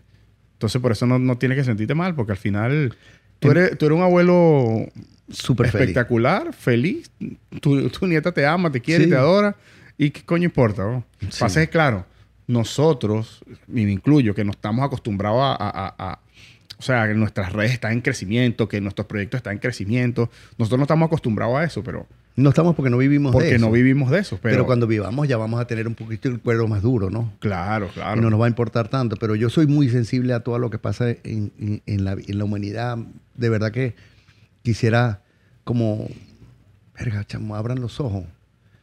Abran los ojos. Lo, lo único que, que tenemos y que debemos hacer es incluir una palabra dentro de nuestro criterio y dentro de la vida. Simple y llanamente es amor. Amor para contigo, amor para con los demás, amor para las matas, los animales. Amor. Y, y muchas de las personas que, que han sido y que siguen siendo renombradas en el mundo a- a pesar de que están muertos y que no se deja hablar de ellos, lo único que profesaron fue eso. Sí, amor. Buda, Jesucristo y el de la otra religión, ¿cómo se llama? Eh, de la religión de los árabes, ¿cómo se llama? Alá. Ajá. Pero le dicen Mahoma. Mahoma. Los tres no fabricaron ninguna iglesia, los tres solamente hablaron del amor. Fueron maestros en, el tem- en este universo. Y la gente no se da cuenta que lo que tienes que hacer las cosas con un poquito de amor y ya. Y las cosas Sea funcionan. Funcionan. Funcionan, funcionan. Si a mí me funcionan, te funcionan a ti, le funcionan a todo el mundo. Y no, y te digo, el amor es una frecuencia, es una energía. Es una Eso, energía. eso, es, eso es un facto. el, el- el amor es una frecuencia una energía. Y cuando tú estás vibrando en la misma energía que, la, que, el- que que tu entorno, las cosas fluyen. Pues, o sea, tú puedes creer en lo que tú quieras, en las religiones que tú quieras, en lo que sea, pero eso es una realidad. Pues nosotros, nosotros tenemos una, una... Vibramos a una frecuencia y si estamos cerca de las personas que tienen la misma frecuencia nos- que nosotros, Wow. eso es Es otra cosa. increíble. Otro nivel, como dicen los dominicanos, el final. El final. Mira, ¿crees que cualquier persona puede cocinar? Sí, Rotundamente. creo que todas las personas podemos hacer todo. Todo. Lo que nos propongamos lo podemos hacer. No solamente eso, sino que podemos conseguir todo lo que nosotros pensemos. Solamente tenemos que enfocarnos en esa realidad y que forme parte de, nuestro, de nuestra forma y manera de, de hacerlo. O sea, yo quiero ser presidente de los Estados Unidos, voy a ser presidente de los Estados Unidos, voy a ser presidente de los Estados Unidos. Aquellos que tengan las condiciones, obviamente, para hacerlo, haber nacido en los Estados Unidos, etc. Claro. Pero todos podemos hacer todo. Somos creados a imagen y semejanza de Dios. Todo lo podemos hacer. Lo único que tenemos que tenerlo adentro y hacerlo. Ya. Esa, esa vaina me la dijo mi papá un, un día, hace mucho tiempo. Yo le digo, no joda. Yo soy arrecho, viejo, vendiendo y haciendo las vainas y manejando gente y tú sabes, gerenciando y toda la vaina. Así que me dijo, tú hubieses sido arrecho en cualquier vaina que tú, tú hubieses querido hacer. Porque tú eres un tipo que se pone a hacer, a hacer, Claro. a hacer las cosas. Te pone el esfuerzo. Si tú pones el esfuerzo y te dedicas y te preparas, coño, puede ser que tarde, pero, pero Eh, llegas. No es que te tardes o no te tardes. Tú llegas en tu tiempo. Coño, Obama no terminó su carrera a los 50, 62 años. Terminó su carrera, se jubiló. Y Donald Trump empezó a los 75. Todos hacemos las cosas en nuestro tiempo y en nuestro momento y ya. Nosotros los padres no. Tú tienes que hacer esto, tú tienes que hacer aquello, tú tienes que... ¿Dónde está tu estabilidad económica? ¿Qué coño importa mi estabilidad económica? Yo estoy en paz, yo lo voy a hacer, lo estoy haciendo, estoy intentando hacerlo. Pero yo tengo mi tiempo, que no es igual que el tuyo. Mi maestro es mi hija, porque ella está más capacitada en este tiempo que yo. Este tiempo para ella está como pez en el agua, yo no. Fíjate cómo tú estás en la computadora. Si nosotros nos cambiamos, este programa no sale. de Bueno, bola, no sale. te voy a decir una vaina.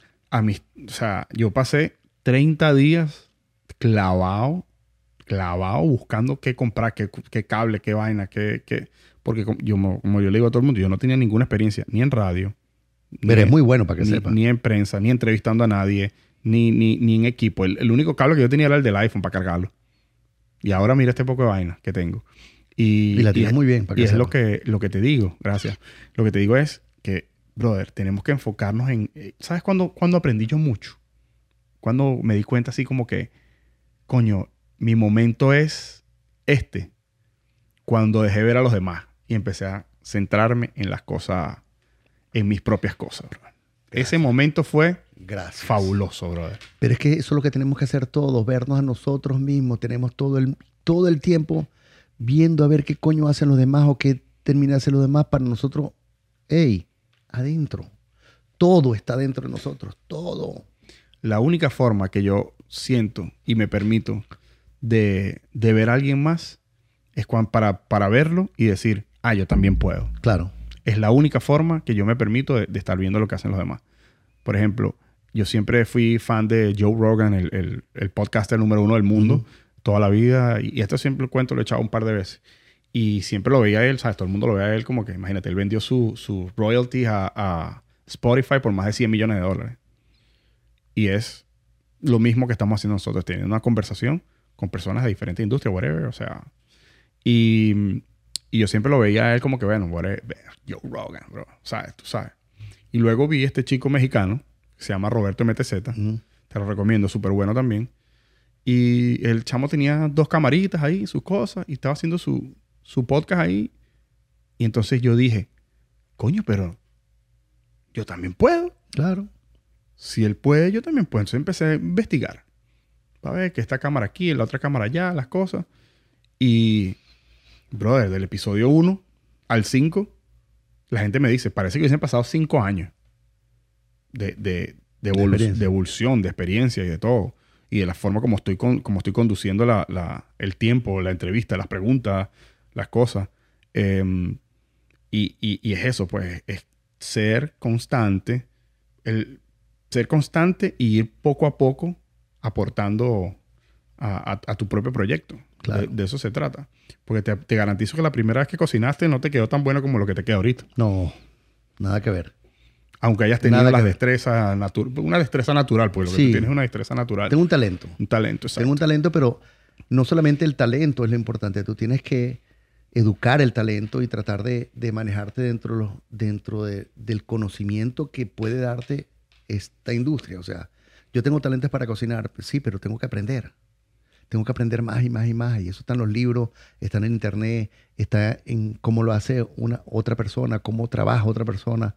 Y tú lo ves y, y aprendes. O sea, yo visualmente aprendo muchísimo. Muchísimo yo leo y aprendo. Yo, yo aprendo todo el tiempo. Yo, yo no me canso de aprender. O sea, yo digo que el día que no aprenda, pues sencillamente ya es el momento de retirarme y no hacer nada. Porque todo en la vida es un cúmulo de cosas que van viniendo y que te van nutriendo y que van, van tratando de, de, de, de hacer, de hacerte a ti más grande, más, más, más, más, no sé, ¿cómo decirte una palabra más, coño, más, más, más, más para hacer cosas más.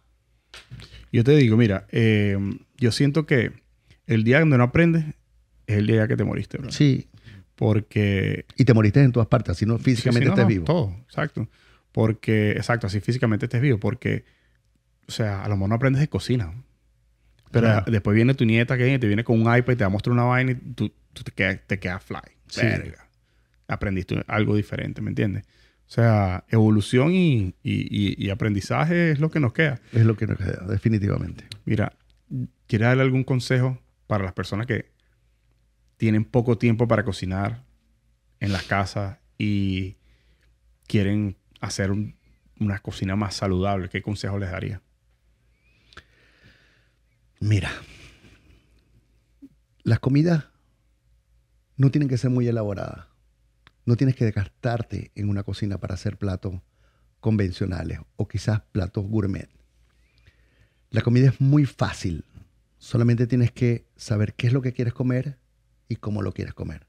Y de ese momento, pues empezar a ponerle tu corazón y tu alma a eso.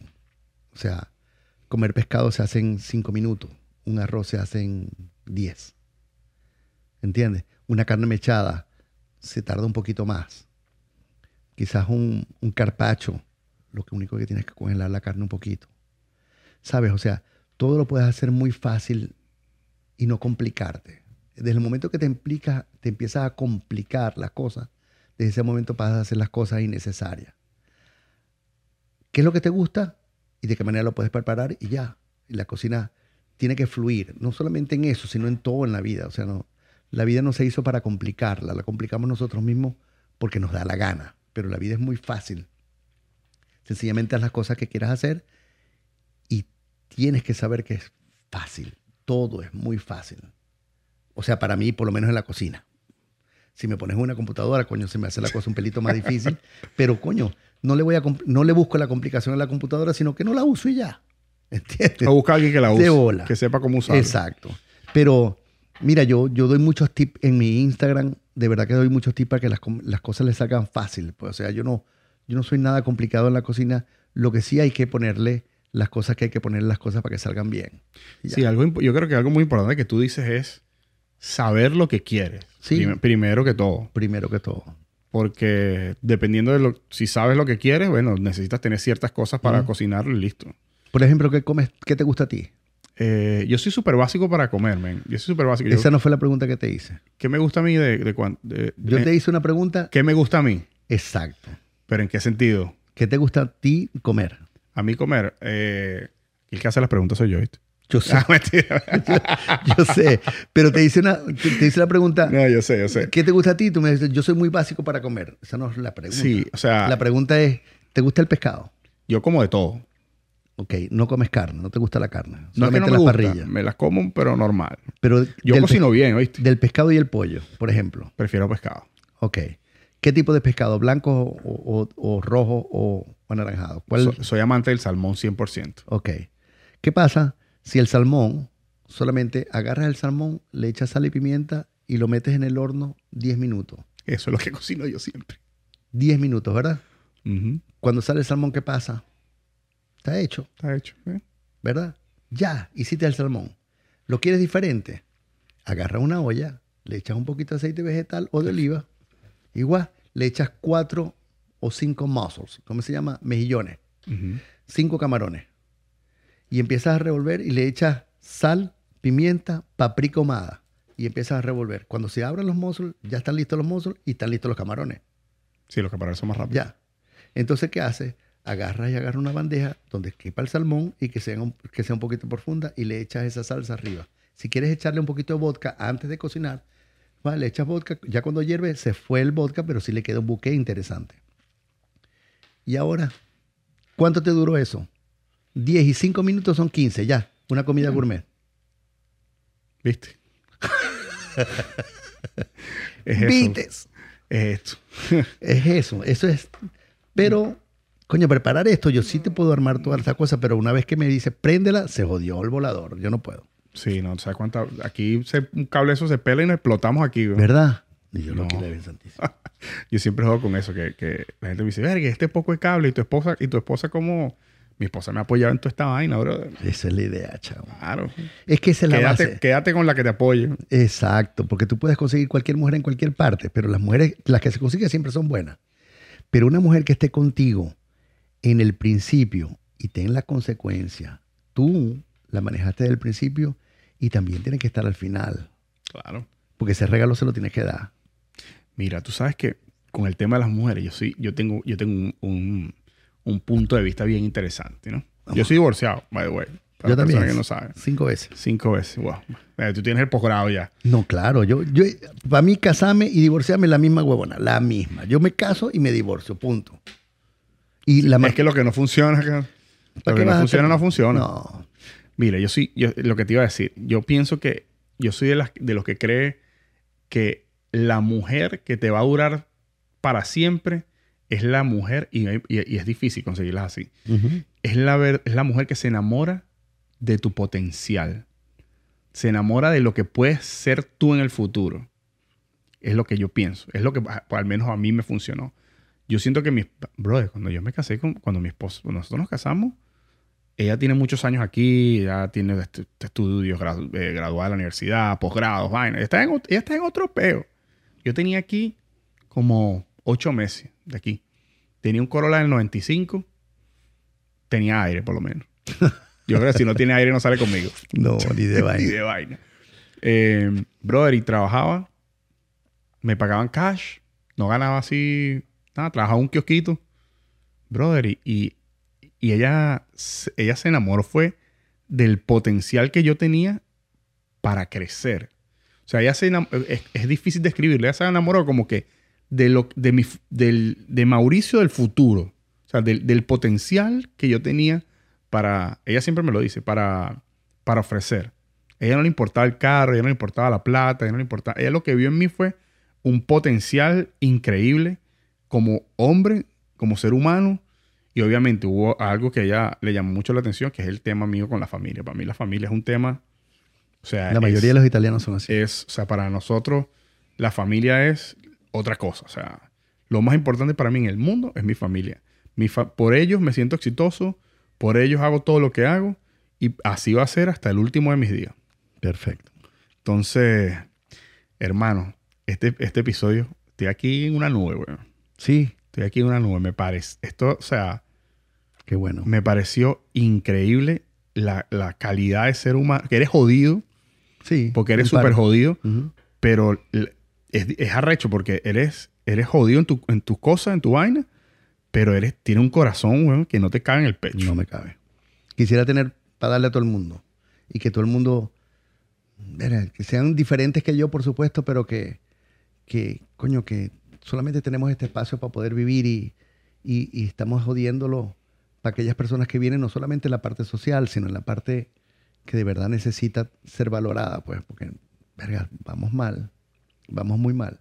Me- Pero como yo no me, no, no me intereso porque las personas hagan lo que tengan que hacer, yo me intereso que este pedacito de tierra que soy yo, yo voy a hacer las cosas bien yo. Y eso de alguna manera va a ayudar a la parte externa de mi universo. Porque obviamente no vivo solo, vivo con muchísimas personas. Pero que, o sea, yo pienso que, que hay muchas personas buenas en el mundo, muchísimas. Pero se oye más una bomba que un millón de besos. ¿Sabes? Se oye una bomba más que un millón de abrazos. Y, y debería escucharse por lo menos las cosas por igual. Una bomba y un beso. Que sean lo mismo, una bomba y un abrazo.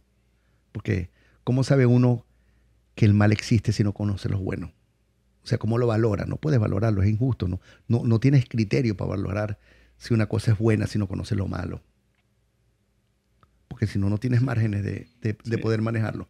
Pero coño, yo como sé o conozco lo que soy y, y creo en lo que soy y he conocido lo bueno y he conocido lo malo dentro de mi espacio en este universo, yo creo que es mejor estar de este lado que estar de este lado. Aunque no hay cosas malas ni cosas buenas, hay cosas. ¿Entiendes? Depende de cómo lo valores tú como ser humano. De verdad te digo que, que en este mundo donde vivimos, definitivamente los buenos somos más, pero, Definitivamente pero los sí. malos hacen mucho ruido. Sí, Es básicamente lo que, lo que tú estabas- me estabas Exacto. comentando. Los buenos somos más, pero los malos hacen mucho ruido. exactamente. Hermano, no tengo más nada sino que agradecerte por, por, por este pues. tiempo que estuvimos aquí. Eh, Gracias a ti. De verdad, me encantó conocerte. Eres una persona súper especial. Me recuerdas mucho a mi hermano mayor. Qué bueno. Él, es- él tiene un- te se parece mucho a ti en, en su forma de ser. Él, él es súper jodido, pero muy, con un corazón muy bonito y, y- y muy sentimental. Porque yo creo que ese balance, cuando tienes una personalidad fuerte, fuerte es como lo que te mantiene en, en- en- en balance, ¿no? Sí te comen, si no es así. Sí. Aunque mi carácter, o sea, yo, hay muchas personas que dicen, este tiene mal carácter o tiene buen carácter. No, el carácter es lo que te hace, o sea, lo, lo que hace que un ser humano respete las condiciones de vida de los demás, eso es carácter. Tú me puedes decir mil cosas a mí que, que yo si estoy centrado en mi carácter, a mí no me van a afectar, pero muchas veces me afectan. Yo soy un ser humano con muchísimos errores, pero también tengo muchas virtudes. Entonces, Claro. el carácter es poder soportar lo que tú eres dentro de mi espacio. Tal cual. Y El que, el que agradezca, yo te agradezco muchísimo la invitación y espero que llegues donde tienes que llegar y seas feliz. Donde vayas a llegar, que ojalá sea súper, súper, súper menos de la propuesta que tú te imaginaste. Wow. Muchas de gracias, Dios. brother. Claro que sí. Bueno, mi gente, lo, lo quiero mucho. Muchas gracias por, por estar aquí eh, con nosotros. Y bueno, estamos poniendo un contenido bien interesante para todos ustedes. Vamos a despedirnos por allá. Saludos, mi gente. Que les vaya muy bien.